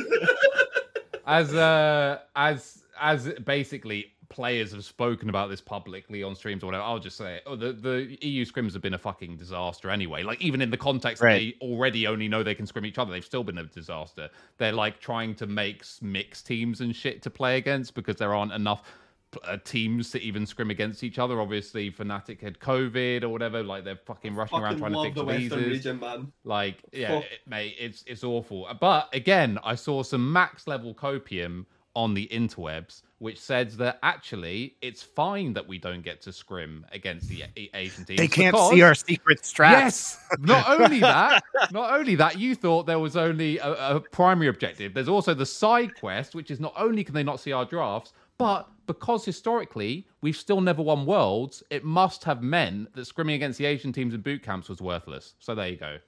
Point proved. Need I say uh, any more? Objective Galaxy brain evidence. Take. There is, there is, truth- there is truth to that, you know. There is So truth to that. so what are we what are we doing with Fnatic? I mean, I feel like they- Zero six. Get them out.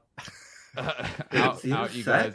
Again, there is a historical precedence for this because upset potentially, you know, not what even what taking group are they going? What what group are they most likely going into? Does it matter? Yeah, No. it does for- if you if, if the bot lane of like like the bot lane Fnatic, depending on who's replacing the players, the player. I mean, I guess they could go. Well- they probably would go into Group D. So Yeah, They Bean, go to Group Bean D, is and then they can- sub. Who Wait, wait. If they go into. Group D, Fnatic can come second, guys. Let's let, not live in Fantasyland. Who, what's group? Tell us, remind us of Group D. Gen, Gen G, Z, Flying Flying Oyster, and 100 Thieves. 100 Thieves. That's not Oh, outrageous. okay. Right, okay, okay, so okay, if, we okay. Actually, if we live in reality, like, come on, guys, let's like Yeah, not no, shoot the fair enough. fucking animal too let's quickly. let's here, put right? him in. Let's put him in. Might Let's- struggle then because The, that's still dog, definitely. the a dog's only got a reality. limp. Let's not put it down just for a limp. Uh, Fnatic can actually like make it out here. It is now a lot more difficult because they fucked up shit. But we do we. This is a live question thing. So do we know the replacement rules? Does anyone here know them? I think basically, I mean, in reality, my understanding now They- is so- that they can like emergency basically means they can have a lot of flex essentially to do what the fuck they want. Like, yeah, they they also uh, can't like if both European teams get in, I think the rules get thrown out for which uh, Yeah, which two- group they get drawn into. So Yeah. um, but it it should be. I mean, Group D is obviously the most open, but uh, could be yeah, it could be. I think one of the two European teams, or- but I think both of D them will make it into but groups. yeah, e- so- either way though, like I think just phonetically, the term might struggle has to be fitting considering the issues they're already having, and Sure. they haven't even played a fucking game yet. They haven't played a fucking scrim yet, right? So I think I'm, that's, I'm, I'm not. fair. Yeah, that you, what you're 100. percent They might struggle, but I would not be that surprised. De- depending on the form, the form that Humanoid and Razork showed in playoffs, and that's what we're, everyone here is judging our analysis on, right? Sure. They, they they they had real upside. Yeah. Like there there was actually like good things like being done there. Wunder's probably played some of these worst League of Legends, but Yeah, it, I- I think it just depends. the The group, the whole thing, it just depends on how many European teams make it in, and if they have to throw out those rules. Because otherwise, it probably would be RNG into Group D.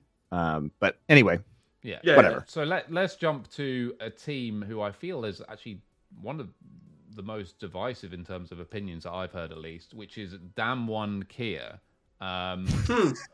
that's because nobody knows what the fuck's going on Yeah. with them. they well, are that- an interesting team in every sense of the word. Uh, Keire, give me your give me your damn damn One take. Uh, whew, that's an interesting one. I, I just think that, hmm, how do you put this?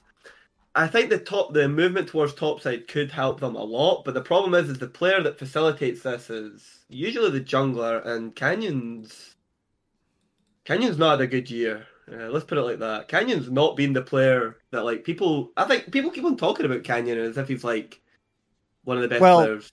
Sorry, on you go, He has and he he has and he hasn't. Right, would be my argument.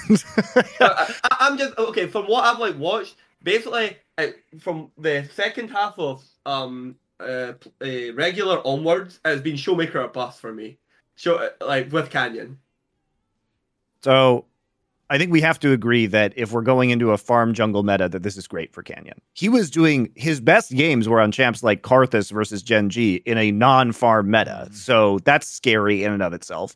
This team has by far the deepest champion pools of any team in Korea. Um, they have crazy shit. I think Canyon played like 14 different jungle champs yeah, throughout the the top the top side of the map, mid jungle top lane is absurd how many champions they can play.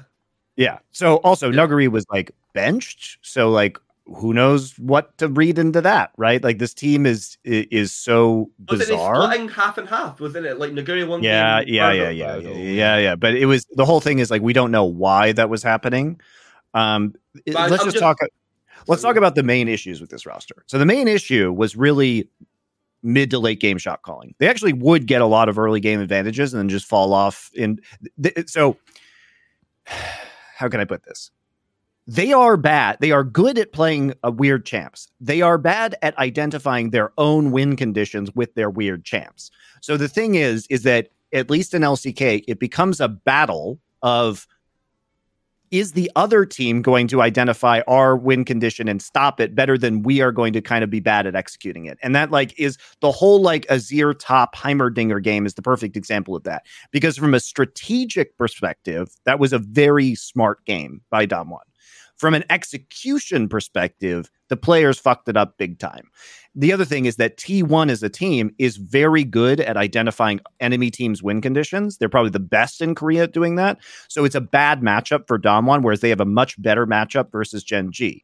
So the question is when Damwon inevitably does weird shit, which they will, and they will do smart weird shit, will the players be able to execute it? And perhaps a shift in meta towards topside farming jungler will enable them to do that because they were bad at it when they were relying on their bot lane. Right. But that usually So- feels to me that you have a problem with your jungler and your support if you're mad at mid to late. I mean, look, they definitely have shot calling problems. Like, Yeah. but like I said, the only thing that like you they they have to rely on the other team not reading their win condition, which is difficult at times. Even Gen G was struggling with that. So they are a wild card team. Uh, I expect them to come out of the gate strong because they will be able to, like I said earlier, adapt to a meta faster. But they may not be the best at it in the end. So I think they'll do quite well in groups. Yeah, Um, they're I a think where I they- think will do really well in groups. where they where they run out of steam is potentially in the bracket once the meta's kind of settled, and um, unless they continue to pull out a bunch of wacky wacky stuff. This is what scares me about JDG, by the way. I know we've talked about them already, but the, the people in their groups are G2 and um the, the two teams they have to beat in the groups are G2 and Damwon Gaming. And all it takes is for JDG to misevaluate like those teams when they like play them in BO1s. BO1s is the shittest version of League of Legends. If we were talking about BO3 League of Legends, there isn't a world in hell where JDG don't make it out. But we are literally just like a couple of bot lane bans away and like Damwon, the misevaluating Damwon's win conditions away from JDG just randomly not making out of groups because of BO1s. It's a horrible system. It's dog shit. I I also think that the meta like the the meta has improved both Damwon and G two, which is kind of scary as well. Yeah, this is what I'm saying. G2 is a massive gainer mm, from Like meta like the well. patches, the patches. Yeah, the not- patch is really great. good for G2 as well. Like this is Yeah. when I look at the LPL team that's most likely to like fuck up, and it's crazy to me because they are a favorite for the tournament only because it's BO1 and only because of the two teams they're playing. I actually think it's JDG. Which it's fucking crazy to me that I, that, that I've actually came to this conclusion. But I've, every time I think through it, I'm like, okay, do I hate Yagao that much that I think he's that bad? No, like it's actually what I do think. Like I have actually come to this conclusion myself. By the way, a fun stat for all you Flakked lovers, who I'm sure are, are flooding flooding the uh, the stream. Um, Flakked has by far the worst damage percentage of any AD carry in the Yeah, he's the worst. He's the worst ADC and like by country miles. Yeah, uh, so- like of anyone that matters at this tournament. any universe where you know, uh, where a meta would be playing heavily through bot side or whatever would not be G. Uh, Yeah, but like Senna. Yeah, sorry, but Dagda, what I mean again, looking at Group B, so obviously we've got JDG, G2, and Damwon. Like, where how do you see this group playing out? Presumably, you have JDG coming out between G2 and Damwon because that's those are the two teams we're looking at here. What do you think of these teams and who who gets out for you? Um, well, I agree. I think the both Damwon and G2 are two of the teams that have benefited the most from the change in meta. Um, I think the the like when I looked at 2020 for Damwon, like the reason that that team looked so good was like, hey, look, we've got you know three lanes that we can try and like set up. They'll just do their thing. They'll win lane, and then we can actually like use that to help Canyon get his job done, right? And I think when we start to look at like pushing bot lanes coming back, and if Nuguri has his champion pool back in the meta, I could see this as like a return to form for Canyon, where Canyon just gets to go back to playing like super smart pathing, really efficient jungling, like actually becoming a big carry and things like Graves again, and even Hecarim if it is in. Uh, I think the the biggest thing is like what happens if the meta doesn't hit as hard for that, or the synergy isn't quite there. Because I I'm slightly I think Nuguri's fantastic, but I'm slightly worried about him because I was very disappointed in FPX last World. That's where I, I mean, kind of- well, Nuguri also hasn't been great this year. That's why he was getting Yeah. subbed out. yeah, and that's what I'm saying is that like for FPX, we saw a very similar trajectory, right? Where they looked relatively okay. Then we started to see Nuguri getting swapped out because there was internal issues. Then he comes back in, and it's like, okay, Isn't well, he like an FPX just Aatrox uploaded god? worlds. Sorry. Isn't Nuguri just like an Aatrox, like really good at Aatrox? Yeah. And then he's So I just like think- one of the best Aatrox players in the world for some strange reason. So that's where I'm like, if if Nuguri's able to like actually perform, I think this team could uh, contend for for even the top spot. Like I think this I could agree. really be a big change for them. Um, but I'm just not certain. Is my only thing. Until I actually see what the world's meta is, it's going to be really hard to call this team. Um, It's it's also that they have they have some really weird matchups. So like I actually think they match up very badly into RNG. Weirdly, like like the thing is, is it you know you, you they might be a favorite against the field compared to RNG, but RNG's like macro and late game is so tight that like that's where Damwon falls apart a lot of the time. So um they need a team that is you know that's why they have a bad matchup versus T1 but a better matchup versus Gen G even though I you know I don't think they necessarily beat either of those teams. The other thing that you have to consider is that i- we said this all season it they're like if the if the switch flips Damwon could be the best team in the world. That's what's so scary about them. They have super veteran players who have, you know, played at this level before. If the meta is going to be moving at least a little bit away from bot lane into top lane, that's exactly what you want um, for Damwon Kia because it takes the pressure and puts it on their veterans. So I, I, I don't know. Like this is a team that for me is a could contend because of the depth of their champion pool, the creativity of their coaching, and you're just waiting. You're just waiting to see if if the the the switch gets flipped, right? So And you, you would that- have them in the same tier as, as T1. Would that be? Yes. Okay. Sorry, also, they Victor. stepped up in the in the gauntlet. Like they were not like they were not favorites to even make it to Worlds. Like in, a certain way, like they they stepped up in the playoffs. They nearly made the finals, right? Um, so They're buying They're buying T one for me. I don't have them as uh, personally. I don't have them as uh, dark horses to win. I have them as the best like quarterfinalist team. Basically, like they'll give the, they'll play the best BO five at quarterfinals. Is what I thought. I don't know, man. Like the players on this roster on paper are so strong. Like they haven't lived up to that expectation, but it just takes But one. that's Good, why. Yeah, the, that's why I've got them there. Like because they've never they've never actually shown it. But I but I've actually seen it. Like from my two dark horses, my two dark horses of the tournament are like T one and RNG, and I have actually seen like things from them that make them dark horses. So you uh, you all agree they get out of groups, I'm assuming. Yeah. So it's about if they are worthy of being potential sort of outsider contenders or not. I mean, Keire and Monte sa- Monte sound like you're on different sides of this. So Dagda, I'll give you the deciding vote. Are they better than just scraping out, or, Yeah, or- I actually ha- think I, if the meta is hitting them, I actually put them probably slightly ahead of T1. I actually think Damwon could really genuinely be a really good contender. Um, if the meta hits the way I think it will, so I'd actually put them slightly ahead of T1, so definitely in that tier anyway. There we Um, go. But So- I think it's going to be, I think it'll be super interesting just to see. But I, just to hit on Monte's point, I think the creativity that they showed is what actually is probably going to be a difference maker. Because I think, especially for um, LPL teams, they just take so long to adapt to a meta and get used to it. Um, even when you look at like just playoffs, right? Ny- Nilah being a lot more prominent in LCK versus in LPL, these kind of things. Like, I think that creativity is really going to stand to them both in groups, but also when they get to the best of five, if they can bring out some some weird stuff that they have practiced, like catch a couple of teams unaware. And I don't think there'll be teams that could adjust to it quickly. I, I don't trust any of the, the LPL teams, apart from maybe RNG, to actually draft appropriately against Damwon, like Yep. at all, ever in any setting, BO one, BO five, like at all.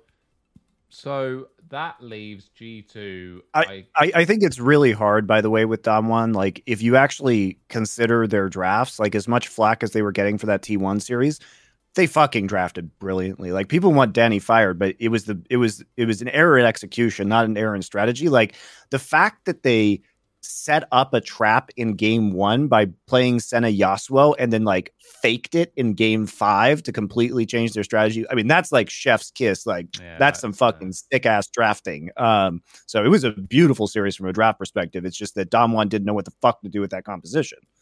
yeah. So These things happen.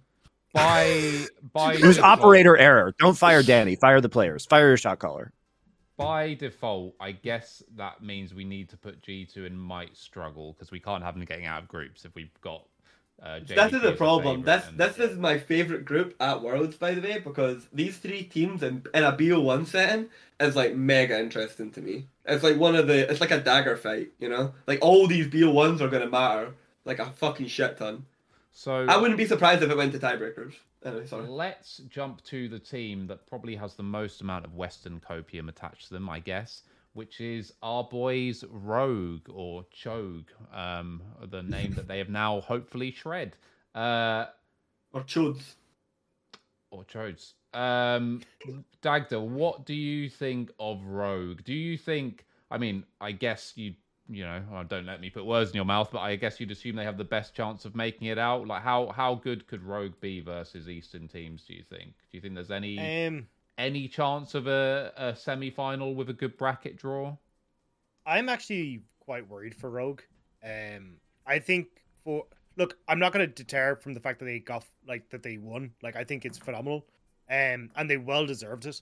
But I think it was kind of like a culmination of a bunch of different things hitting at the right time, right? Like mages in the mid lane, you got early junglers from Arang who's able to take over, like, and you got Comp who was a massive performer on it, like these carry 80 carries.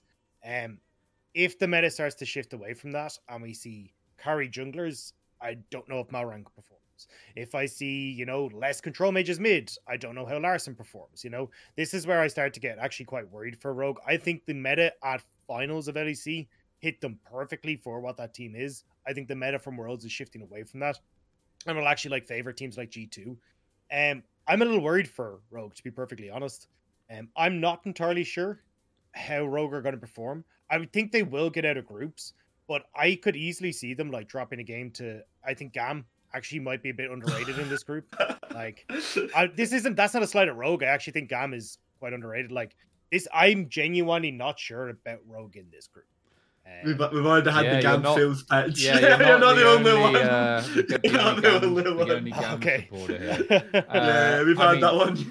yeah, for for those that don't know that, so Rogue obviously has Top Esports and the GAM, and then they have who's the most likely opponent for them? I think it's another DRX, the uh, the 100 DRX. Oh, DRX. No, it's DRX. It's Okay. the Korean team. oh, Okay. That's where all those the Zeka believers that showed up. Ah, God, DRX is gonna be fucking terrible, dude. What? Yeah. DRX is Oh, we, gonna be will terrible. we'll, we'll come to that, Monte. Don't worry. We'll come. So- we'll come to that. I've, I've got a bone to pick. so so Monte, uh, d- what do what do you think the ceiling is of this Rogue team? I mean, I tend to agree with Dagda that the it was Yeah. a perfect meta storm, but at the same time, the players You- also piloted the champions very well. Like they did smash playoffs. Oh, there's- fair. it wasn't wasn't there's close. there's two angles to this. Uh, angle number one is Rogue actually had very good drafts earlier in the playoffs, but couldn't fucking play like Renekton, Zeri, Yuumi, Azir, and win a game for some reason, which is just outrageous if you consider how strong that composition was in the meta. Uh, and they actually figured out how to play around Renekton by the time that finals rolled around, which was a big, big difference. So my concern is that they know what the meta is, but it takes them a really long time to actually adapt to it and figure out how to play it properly. So it's like their coaches know what to do, but the players maybe don't. Um, or they, you know, they don't. The coaches are picking them the champions, but the coaches aren't telling them how to play under these win conditions. So that's concerning. I also think that G2 is probably better suited to the meta that we're predicting is going to exist. Um, but the other caveat is that Larssen stepped up pretty majorly.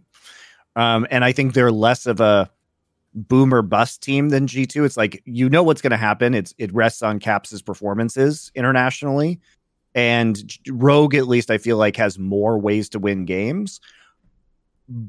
That said, I think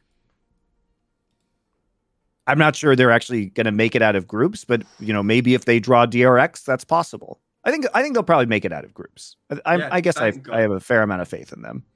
Okay, You have to have faith in them. Keire, eh, give me give me some more positivity, please, about this. I'm, I'm not. I'm not overall that positive about them. They're like they're still rogue at the end of the day. Um, I don't think, regardless what the jungle meta is, I don't think Malrang will give a fuck. I think I, genuinely don't. That's a good. I point. actually- That's a good point. Actually, I don't think he's going to bend to meta at all. Like, if it if it carry junglers are a thing, I think he'll still take Jarvan if it's up. Like, Because I've, been told this guy like knows what like to do, and then so like he chooses to do like these like crazy like paths, and it's like it doesn't matter if the path's good or not good. He does it like anyway because he thinks it's the correct decision at the time. So like, know what, Malrang, fuck it. Like you got my respect. You'll die on that hill. So, but if I think, imagine Malrang's Hecarim.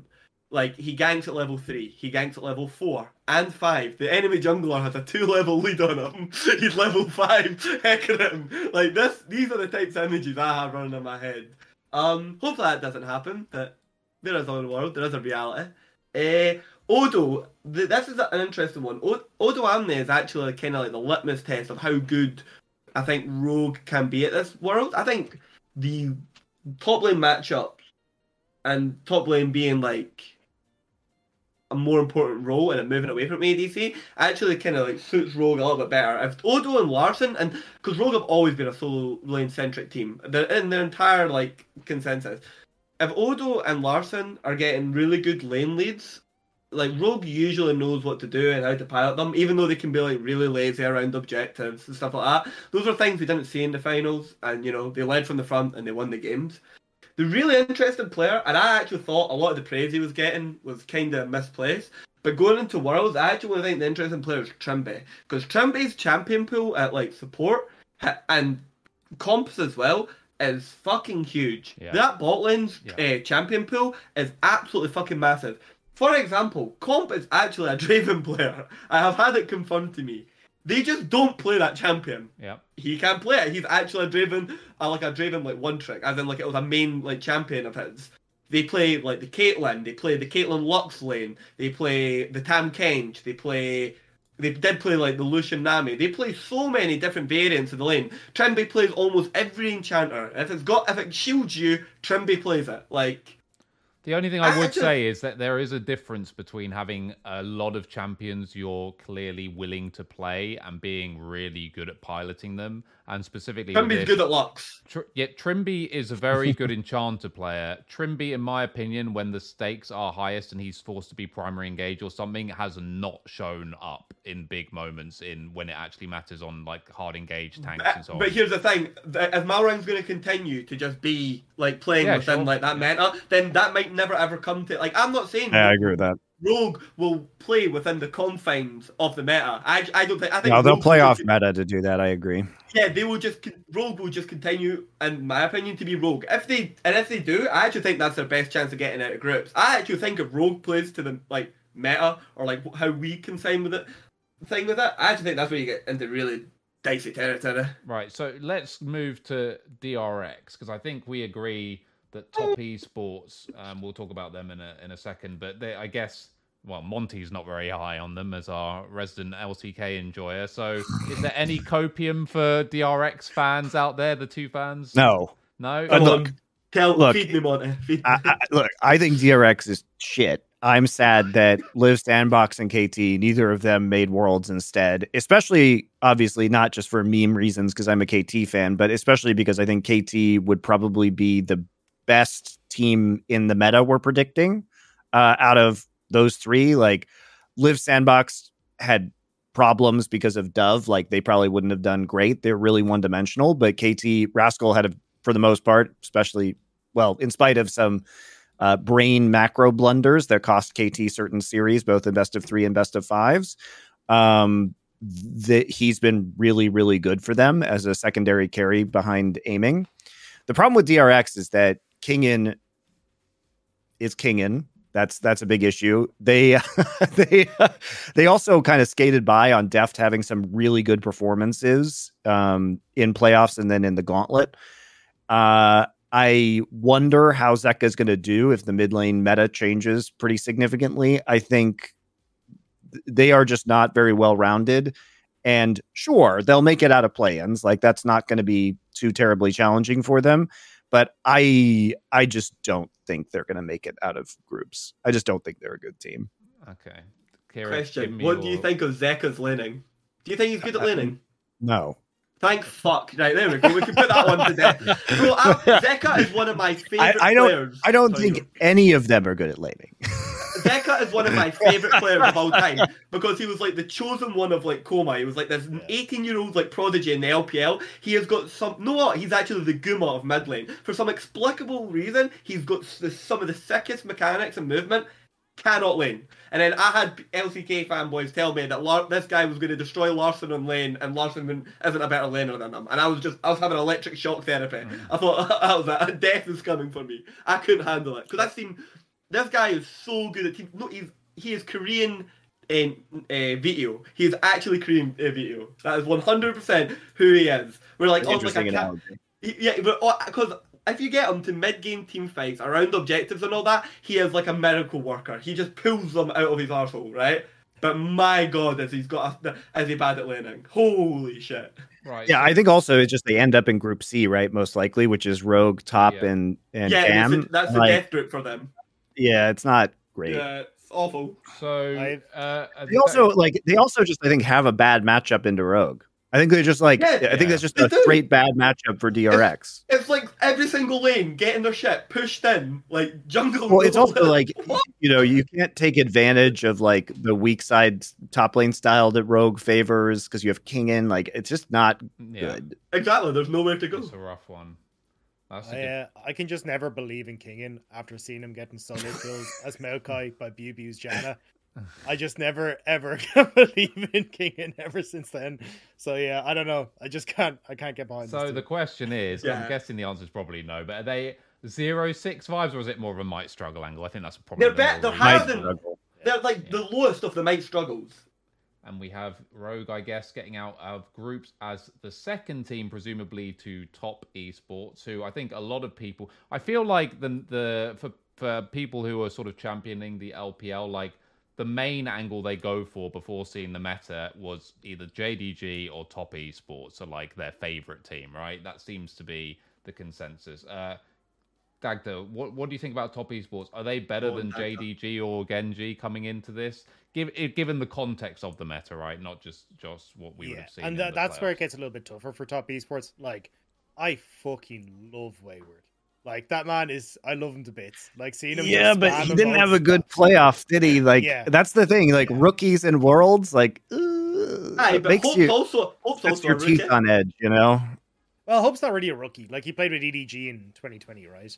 So I don't know if you. He's a rookie my Dagda. He's a rookie. He's a rookie eyes. um, but yeah, that's where I'm like, I don't know. I think it's going to be interesting to see how Wayward performs. I think that's where it's like I want to have confidence in that man because watching him spam emotes and he looks confident anyway. But as oh, say, he doesn't give have- a fuck.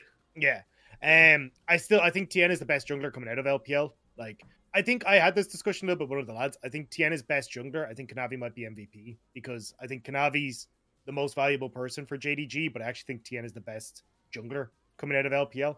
Um, so I think the if the meta does it like if the meta ends up shifting in towards like super hyper farming and all that kind of stuff, I just think Tian kind of gets lost. I much prefer him on things like the Lee Sin and these more aggressive Yeah. picks where he can go and with Jarvan and all that. If that's the style, he's going to be fine. Like that's where it's going to go great. They, but I think it's just a lot of question marks as to where the meta lies, how Wayward performs. So I still have them as like in my top three, but it's just I don't know if they'll actually. It depends very much on how the the meta shifts on how they actually perform. At the They're time. the highest variance team of the Yeah, elite teams. yeah. Like their low is so bad, but their high is like no one can beat them.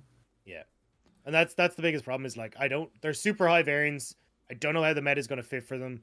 Like even even JackeyLove, like I mean we've been laughing about the game five and finals, but like he had a phenomenal playoffs up until Mm. like basically that point. Like I mean, the thing the the thing that people are forgetting is that in the first best of five, he was one of the only reasons that Top Yeah. was in that series. So he like Was he this? he basically was the, the hard Jack. carry of the Oh. first best of five, and then into the second one. So Yeah. you take from that what you will. Yeah, but like even in that second, uh, even in that second BO5, like I, I I've analyzed that one to like death. If you even go look at like um some of like the team fights and that from like JackeyLove, they're like super dicey. Like uh, some of them are like JDG actually like fucking up. Like I think like some of the players from JDG like fucking up and not like taking advantage of like JackeyLove's like over aggression. And yeah, you know like when you do like over aggress onto someone and you catch them out and they don't react to your play, that is usually the majority of the time how that works out. But they, some of them were like inexplicably bad. Like JackeyLove was like, I'm not talking. He was like that much away from like um a three six nine like stun, and then he like kills everybody. And JackeyLove definitely didn't predict that. He flashed into it and just happened to go,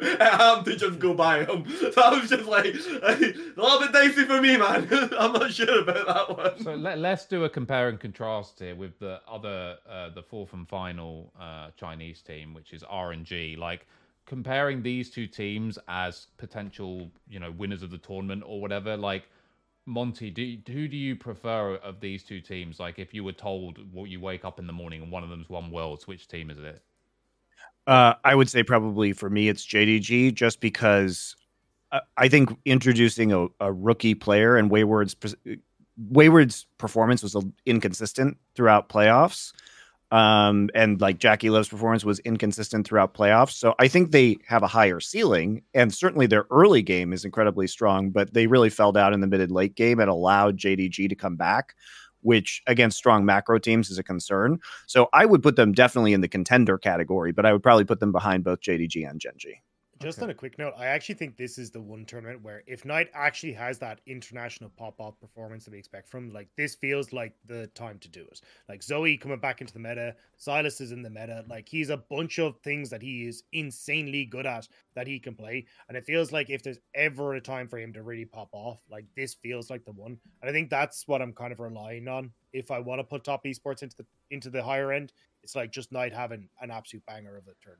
the pro- the pro- problems I've still got though is uh, we have talked about it more about moving towards top side. The pro the the I've still got the issue. ADCs still over damage. Sivir and Zeri will make up way too much of a portion of like a team fight's like damage percentage, even on those packs. And so if you have someone like I'm not I'm not like I'm memeing on a bit, but if you have somebody like J- JackeyLove like suiciding with like that amount of like gold and that amount of the percentage of your like team fights like resources, it, it wouldn't matter what what pick you're on. Maybe a Zir, you it, it becomes almost inconceivable to like carry some of the fights.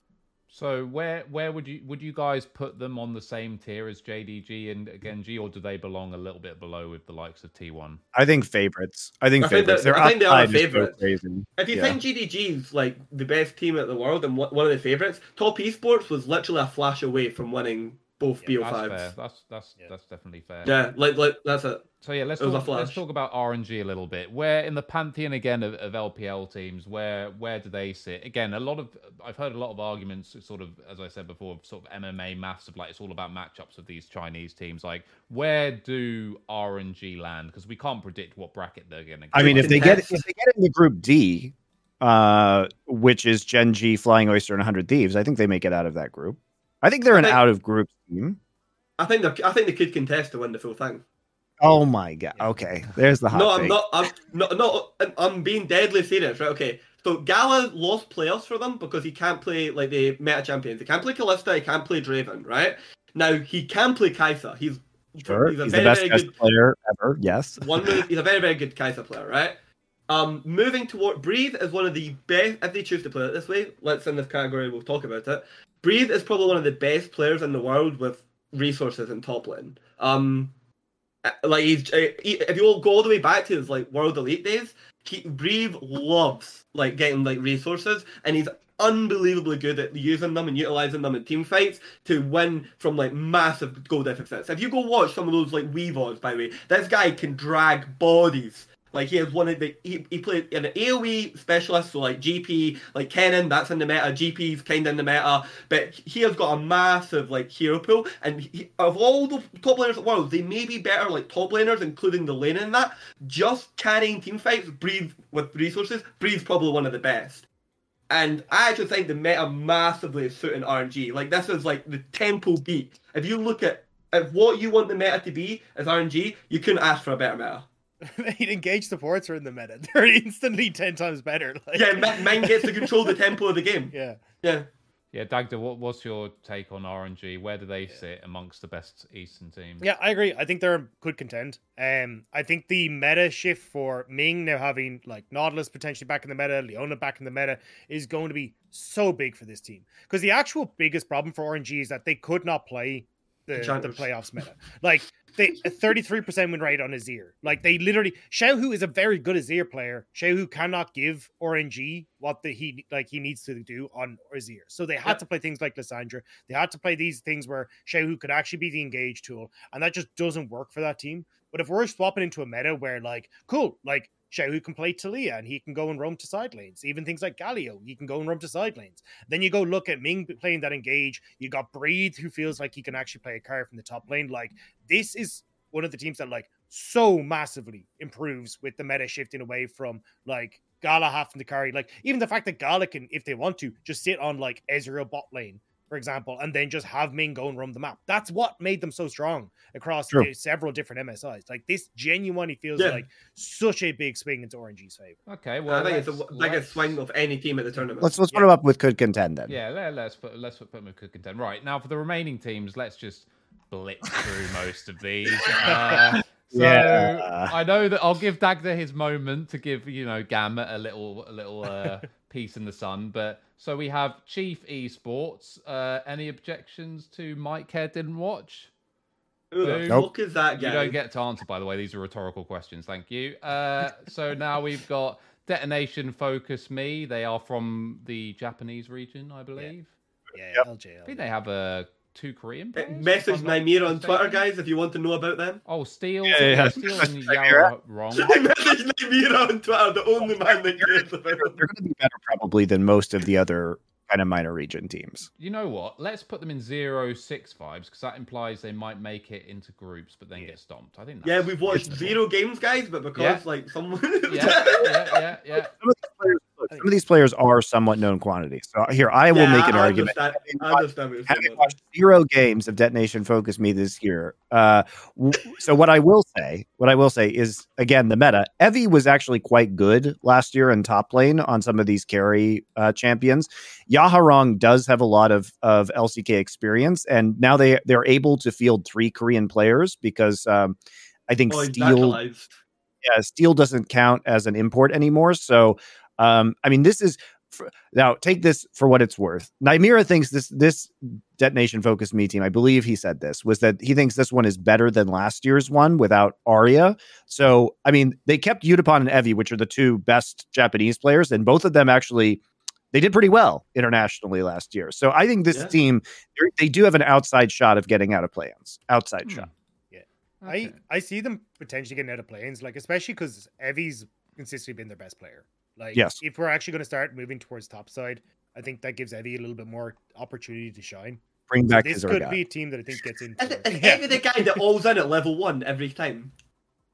Uh, not that Um, is that there's a there's a player from Japan who every single time he uses like all like every single ability and summoner spell at level one every time, every trade, and he's a fucking legend for it. It's, uh, Um, but yeah, I think that could they, they I think they'll get out of play-ins, but I don't think they'll get further into groups or like into quarters. Or okay, anything. we'll put it I think they in- actually- we'll they put them in do that. my problem is, struggle problem then. is they have ambiguous. to actually like beat Mad Lions or EG to get out of Yeah. play-ins. I could see That- them beating Mad Lions. I'm not gonna. Shut up. Look, that's what I'm I mean, saying. I think, having, I, I think, having never seen them play a game by default, just pure. I think they go into- what you're saying. they I go can into see. O. I think they go into O six fives because I think they get smashed in actual group play, but there's a chance they get out of they get out of play-ins. You've convinced me, So- Japan. Yeah, You've no, convinced with, that- with zero To be fair, it's three Koreans. It's with three Koreans. Let's- Zero knowledge on what I'm talking about. If they play a best of, I, right now they're beating mad. I'm just I'm just calling it. That's my that's my take. The defending.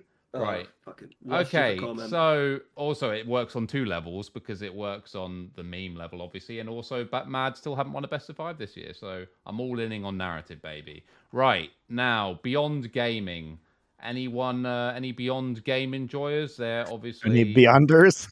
yeah, any beyonders? They're from Taiwan. Uh, I have no idea. I, I don't even think I've Uh, seen any of these players play. See you guys So- later. Sorry, Doctor. Yep. Uh, uh, the, Sorry, I'm trying to read my notes on them. um, uh, this, is- these are the new TSN mid laners, yeah? oh yeah, I think the biggest problem for these guys is that their team fighting just isn't good enough. Um, it was kind of cost them against flying oysters. Um, so I, I- think that's going to be their biggest problem is just trying to match up toe to toe in team fights. It's just super messy. Don't really ward. Um, and I think when they get subject to fights, they'll. They, they'll don't really ward. Was that part? I like- they, they don't. Re- wait, don't- They're a they pro don't League ward of flanks, Legends like- team and they don't yeah. really ward. like CFO managed to get. Yeah. Uh, this team is like really, really good at like. I sorry, CFO. We're finding a bunch of flanks on them, so when it gets objectives, like they just get a little bit lazy. Um, so yeah, I don't see them getting too far. I think Wacko as well, trying to fill in the shoes of Doggo. He's doing a all right job, but just not quite enough.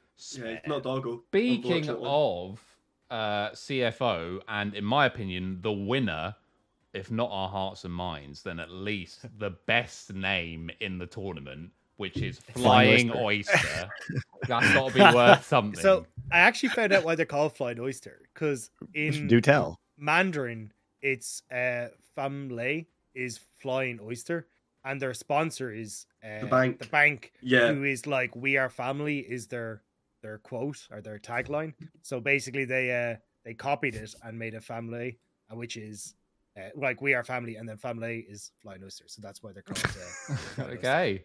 Dino I just love love, the fucking this region, man. I thought you were going to say something like. In Mandarin, it actually means like flaming dragon, but it just translates really Oh, badly no. or something. No, mate, No, Mandarin they never reversed translate. it. Mandarin never, rarely ever translate like that, man. It's always like Alright. really poetic and polite. Okay, so then Why is it Flaming Saigon- Dragon? That's a War Thunder, no, not a War Thunder. Um, Tropic Thunder Saigon reference. Buffalo, who I'm because I'm again I'm going to give Dagda his moment with uh, Gam here. So Saigon Buffalo, do we have any thoughts on on this team? Uh, Bottom tier. Foggy. I've been- uh, I mean, I've been told they can beat. sorry. Um, I've been told they can beat people because they bring a lot of people mid, and I don't believe that, and so I didn't watch them. Oh wait, actually, is this the team? No, no, no. Is this the team? This is the MSI team. who have the uh, the Malrang Light. Is this the, that team? Yeah, it's in Malrang Okay, Light. So apparently BeanJ plays like Malrang, and because that creates such Not a good thing, people. then that means they have a good chance. Is is Mhm. the narrative we have been told? So, I mean, whatever. Uh, Mike uh, didn't watch. Right, uh, Dagda, Gam, tell me why they can maybe take games off road. Um, so I was actually like pretty impressed with the when I watched the the finals. I was actually pretty impressed with Gam and how they read the map in the early stages. Like Levi, so Levi used to play in 100 Thieves Academy, um, I was playing a bunch of tank gu- uh, Highlight of his and career, I'm moved sure. over towards yeah, and then moved over towards carries as well. Uh, just at the moment, but I think the it was interesting to see how this team actually read the map in the early stages with Levi, like oftentimes being ready for when the the uh got Saigon. Sorry, we're moving around the map. I think their team fighting was pretty good. Uh, they've also got like this superstar mid laner. So Cassie has been in every single VCS finals that he's played in, and he's won six out of the eight that he's appeared in. So every split that he's played, he's been in the finals, and he's won six out of the eight that he's been in. Um, but the only thing that I see with them is, um, I think they're very good at reading what the opposition wants to do. I think they can be a little bit messy with setting up their own plays. So a lot of the times what I saw was like, okay, well, enemy team goes for a dive, they're in a position to counter. But sometimes they wouldn't like read off of inferred information when they were going for their plays. So if uh, they wanted to go for their own dive, say in the bot lane, they would spot, okay, well, this jungle camp is up. Well, therefore, jungler is probably moving bot side, and they couldn't quite make that connection. So I definitely think they could like surprise teams with how good their team fighting is, how aggressive they play, and I think their relative control as well of like being able to counter a lot of what their opposition wants to do, and just kind of in a best of one scenario catching a lot of people out. But I don't know. It's more of a case of like how far can that get them because they're certainly the best team from the VCS, I mean, Saigon couldn't do too much, I have a better big bit of a better hope in uh, Gam, where I don't think a lot of people do. So you have the sole say on this, I think, because I don't think any of us have uh, have much to, to add. So I assume you're putting them in Yeah. kind of might struggle then, implying that they could do something, but most likely they won't get out of groups. Is that fair? Yeah, I don't see like zero six vibes, like, but I definitely think might. Oh, they'll struggle. I take- don't they'll know. If, take I a don't think game. they get out of groups, but I think it could be like. I think people would be surprised at how well they do. Okay, cool. So there you have it, guys, on your screen. JDG, Gen G, top esports seem to be our. All right, can we can we change this order? This the order is tilting me. Uh, is that what you're looking for? Can we move G two to top of might struggle? Because a good G two might be able to make it out of groups. That's true. Uh, I think so- I'm gonna have to contest. what do we think about this could contend? Is this in the correct order? Is this a reasonable order? Or are we RNG above uh, Damwon game, but that's it. That's small. The thing is, thing. I think if you do that, I mean, again, the idea is that if the the, the what you guys have been speaking about is like if the switch goes, Damwon could just win it all. Like, do we ha- we don't necessarily have that same feeling about RNG, do we? So should we, shouldn't Dan I one be above? I. Well, I, I, the, the argument you the, the argument you make here, I think, is like Damwon have the higher ceiling. yeah, I think that's that's what but I'm that's what I'm saying. probably the lower floor. right, right. But because it's called could contend, then I'm saying it's not it more I, I think likely? RNG have a better chance of could contending than Damwon gaming. That would be my point. Okay, okay, interesting. Whatever, we're gonna leave it. Fuck it. Right, out of group. You I'm can put you can put JDG in first on top too, because I was the only one who thought it was Gen G. So No, keep Gen- Unless keep you Gen- agree with no, me, no, Red. No, keep Gen G as the kill all team. I agree with Monte. Actually, Gen G I'm. I'm pulling rank on this one. I'm putting top esports, but I just think it. I'm. I'm. The thing is, what Keire does, right, is he'll all in on an agenda and then he'll abandon it at the key moment where I it thought- actually comes no, to fruition. bro, So- you have no idea. I done it once because I re-reviewed Yeah, and I came to a different conclusion, Yeah, bro. I've been dying on the night nine hill all the way back for LDL. I want to hear Okay, fucking shit but from any cunt. You were going to allow me to just move on from Knight being above JDG. So what's going on? He's not. He's not above JDG. His team's worse. Oh, so yeah, but I I moved I moved it though. So that's what I'm saying. Anyway, do, are you happy with that order, Keire? Are you happy with that order? Uh, I'm not actually that fussed, mate. I've got my own list. Right. right. Okay. Uh, get out of groups. We have EDG and Rogue. I think they're that's uh, probably also please change the 06 vibes to Hundred Thieves, Mad Lions, and then EG. Like EG on top there is Oh, we can. I Yeah, think no, Mad, actually- Mad are better than 100 Thieves. Come on. 100 Thieves are not. Okay, fine. Yeah. I, I there. literally, I, I- I- I agree. Mad Lions would never lose a single BO5 to an NA team. I think that's the correct order for that, probably. I will do that. Mac was not happy with that troll. And uh, this, well, I mean, again, it, it's uh, couldn't order it if I tried. So that is the tier list, guys. Uh, before I let these fine gentlemen go, I do have one last little experiment for them, and then we'll ask uh, answer just a couple of your questions because this has uh, gone on for a while, and people have things to do, I'm sure. So. Uh, we're not going to do a top 20 players thing or anything like that. What we are going to do is put together an all worlds team. But here's the twist, okay? You can only pick one player per team. But wait, No, there's a second twist. Oh, no. Call me, Monte, call me M. Night Shyamalan because there's a second twist. You must also include two Western players in your all Oh, prize. Easy. come on. No, that's, e- that's so easy. Well, we'll What? see. We'll see. So here we go, guys. Here we Easy, go. All right, it's actually not that bad. That's so easy. Here we go. Oh, piece of what, what are we saying, team? What are we saying? Right, okay. So- the two Hold on, let me best Western, down. I think I got two, it. I think I got Two it. best Westerners are Jungler, Elyoya, and then B- Berserker uh, ADC. So I'm, I'm penciling these in. by the That's not who I would have Cool. picked, but okay. No. No, because then you then you just go uh, uh you go like um whoever the fuck uh, three six nine top Chovy or Knight mid and then support like missing Keria or Ming and then there you go like it's done. Let's see. Well, we'll pencil yours in and then we'll dismantle them. Right. Uh, so you were missing. Who did you want ADC? No, uh, what do you call All I got. I got. to So, Look, mine has zero Korean players.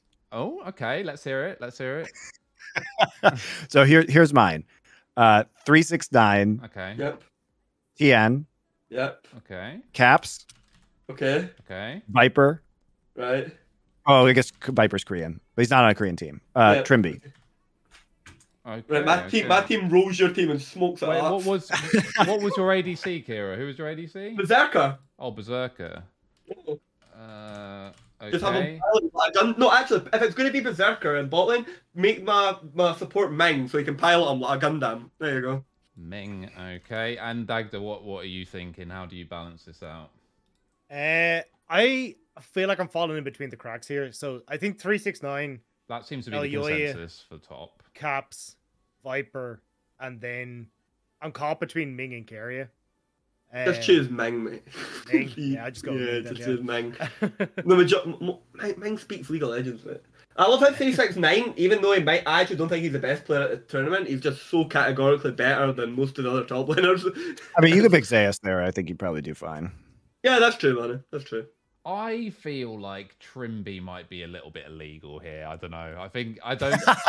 I had to pick two. I had to pick. I had to pick. Uh, you know, Yeah, two Western you players. do have to I look. I did. Westerners. You you you surprised me with this one, so I just made one very fast. But I think it's not terrible. Berserker's a fucking steal. I would ha- I would have Berserker Chovy. Viper Caps is actually pretty good. Ooh. The thing is, Look, Nah, top- but look here, straight up. I'm only picking top tier caps. Okay, but top tier caps is a world class mid laner. Yeah. So it- yeah, I think Cap you get you get the best iteration of caps. I think caps is a very fair choice Yeah. if you have to take a Western. Definitely. The thing with Berserker Yeah, is yeah. I feel like he's very hard to gauge. Clearly, like eye test mechanically very gifted, but he has been playing in NA, and sure, we can't just He he tank him for ends- that, but it's like he ints less than JackeyLove and Gala, so but that makes him worse. But he's under way less pressure perpetually, isn't he? Right? Like he's not being pressured by. I mean, he's playing against some fucking absolute bots. Let's be real.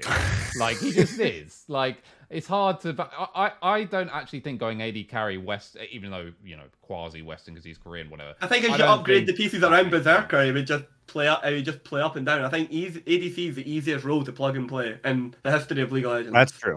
That is true. Unless actually, unless you're playing to, unless you're playing specifically for top side, then there's only like a handful of like ADCs that have like that have been able to work that one out. I But I would argue apart that, at this specific world, I think that um, going into it, the AD pool from the east is so far and away better then Mate, the EU pool was bro. The EU pool was actually sick this The year. EU pool's good, yeah, but uh, he, uh, the th- as I said, my problem with Berserker is he's playing in NA, and I have to gate the only I- data I have on him is playing against NA AD carries. So, Co- like, like people like Comp, and I know he's not active, but like Comp, Neon, Patrik, Upset are all very, very good as well.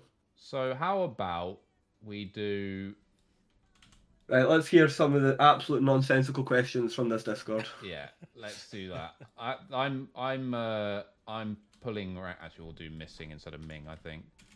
So that is, in my opinion, the best of what you guys came up with. Three six nine, Elyoya, Caps, because you know a bit of EU synergy for jungle mid as well, and then the best AD carry and arguably the best support in the world. I think that's Sure. probably about as good as it's going to get. Right, let's do a couple of questions before. we Missing's a boosted fuck. Fine. Gentlemen, go. Okay, so. Uh, holy shit, there's a- Nah, I'm, I'm only joking, missing.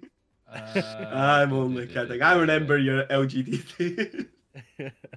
Yeah, I'm not going to answer that question, Monopoly. Uh, I, I gave him an answer. Don't worry. I, was, I always get WE and uh, LGD, LGD's supports mixed up. He was the WE support. Okay, I'll, I'll I'll slightly rephrase this question from Zumba because I think it's interesting.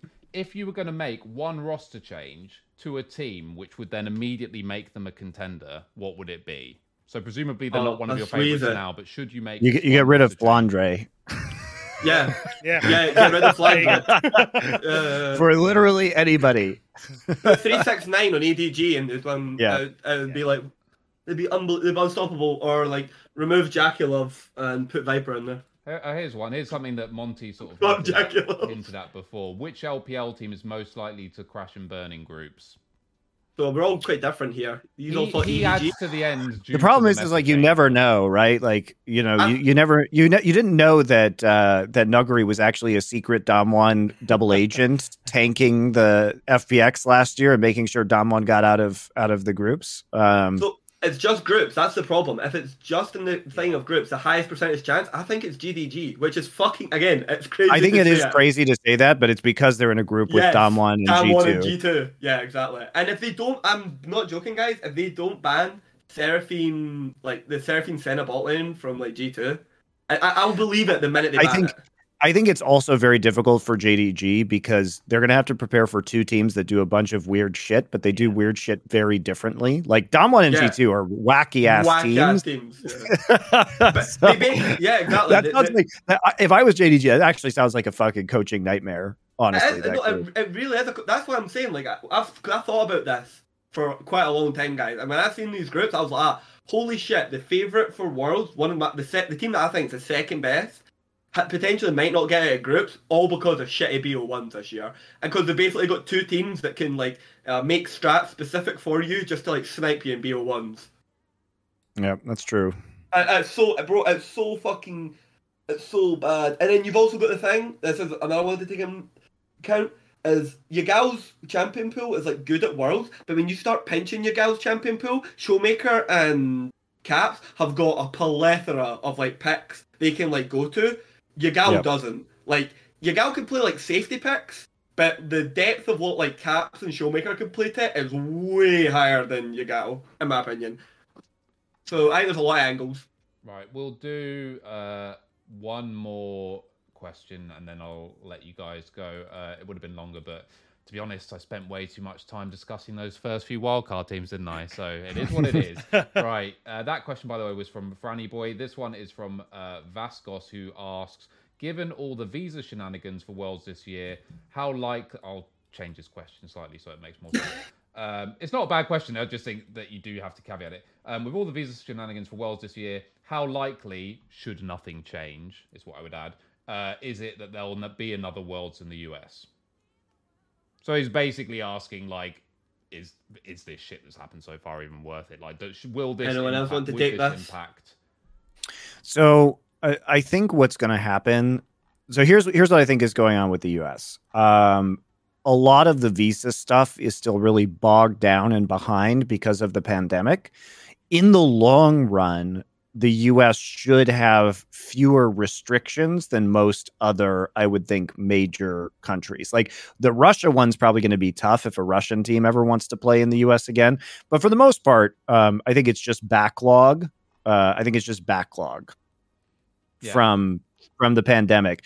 I, and also there are already ways around it. Like you can go you can literally go to Mexico and then just immediately fly into the US from Mexico and it's incredibly easy and there's no restrictions. So there's very easy ways around it already, but I don't think it's going to be a big issue from a governmental perspective to have another wor- uh, worlds in the US. I would be more concerned about Europe, honestly. Yeah. Actually, uh, I lied. We'll do this one last question just because it tickles tickles my fancy. Um, and obviously, to to your question, uh, Vascos, the thing is, it's like it's going to change almost certainly. So it's kind of like probably most likely irrelevant. Um, It depends on the president too and like yeah. Yeah, look, it- it- like it's e- the next one is going to be not until after the next presidential election, so a Yeah. lot of it's going to depend on that also. yeah. I never even Um, thought about that actually. That's So this point. one I'll I'll throw to to all of you. Uh, if you could replace Flakked with any European LD uh, AD carry, who would you pick? So if you Neon, he's between- free, free, free, free, free. The best fit, the best fit's Patrik. Ah, but again, and this isn't leaking anything or whatever because this became public know, information. know. Apparently, they did trial Patrik and obviously decided he wasn't as good a fit as. Uh, Yeah, and they were all fucking spiking heroin that day. Like I don't know what was going on. I mean, the, the real the real question is what happens to G2's GMing without Carlos there? Yeah. Because the thing uh, that made G2 good was that Carlos comes from League of Legends, knows League of Legends well, had a very good read on players, and was willing to make very aggressive changes, even on a good team, to continue they stayed on top. Like he was really good at identifying what was bogging the team down or getting players out of the team uh, before they caused problems or fell off. Like th- people, I mean, you can think whatever you want about Carlos's situation, but one thing that is just going to be indisputably true is that because he's a player himself and because he has shown himself so astute at managing rosters, not only in League of Legends, but in other games as well, that's not replaceable. Like it is very hard to find good GMs in League of Legends, and the fact that you had that guy was invaluable. And if you actually believe, because a lot of the sort of rhetoric coming back was that it was actually Perkz who was doing all the roster, like you're just so Yeah, bullshit. delusional. Just think about it. think about it for more than five seconds and realize how that's literally not even possible. Um, but yeah, I mean, would you, uh, Keire, pick someone who's not Patrik? That's a new question. Pick someone who's not Patrik. Then I let then I'll let you guys all go. Then, it, Yeah, then, it, yeah, then it's then it's just. Neon. Neon, Yeah. no, Neon is a better by the way. Neon this year was a better player than Patrik, but Patrik's a better fit for G two. Well, Neon has a zero dollar buyout too. Like I, Yeah, I like- actually think that unless unless there's something I don't know about like Neon's attitude or work ethic behind the scenes, like just from an from looking at the All the- performance, Mhm. you would have to be dumb not to replace Flakked. Yeah, all the- the Yeah. GMs in EU should be killed if they don't pick up Neon somehow. Yeah. Like the, that's the stage we're at. Like this is the freest, easiest pickup of your life, and they're most likely going to fuck it because that's what the EU and GMs have been doing. Oh, for Dino, what, what, what do you think about this? As, as- since you did a lot of LEC, I'm curious. Yeah, and also, no, for I- I Dagda, agree with I'll say that you can. Let's say that they're all free agents. Like, if you could upgrade with any AD carry, so like Upset becomes an option. Like, is it still Neon? I mean, there's still an argument for Neon. Yeah. Like, you could pick anyone, Dagda. I still think Neon. Yeah, I think Yeah. the the fact that he's kind of self reliant makes it very very easy to play on G two. Um, and I think he he kind of already fits into what would be the system on G two. So yeah, I, I I think Neon was criminally underrated on Misfits. Like even when Vetheo was at his height, like I think Neon still did a lot for that team that he just kind of got overlooked for. You also still want somebody who is extremely good but is willing to play second fiddle to caps, and he was already Neon was already playing second fiddle to Vetheo, so that's like a very good sign. I think he, uh, um, Hot Davey. I think he was the best Western ADC by by the end, and he just he just isn't at Worlds. I don't think it was actually very close.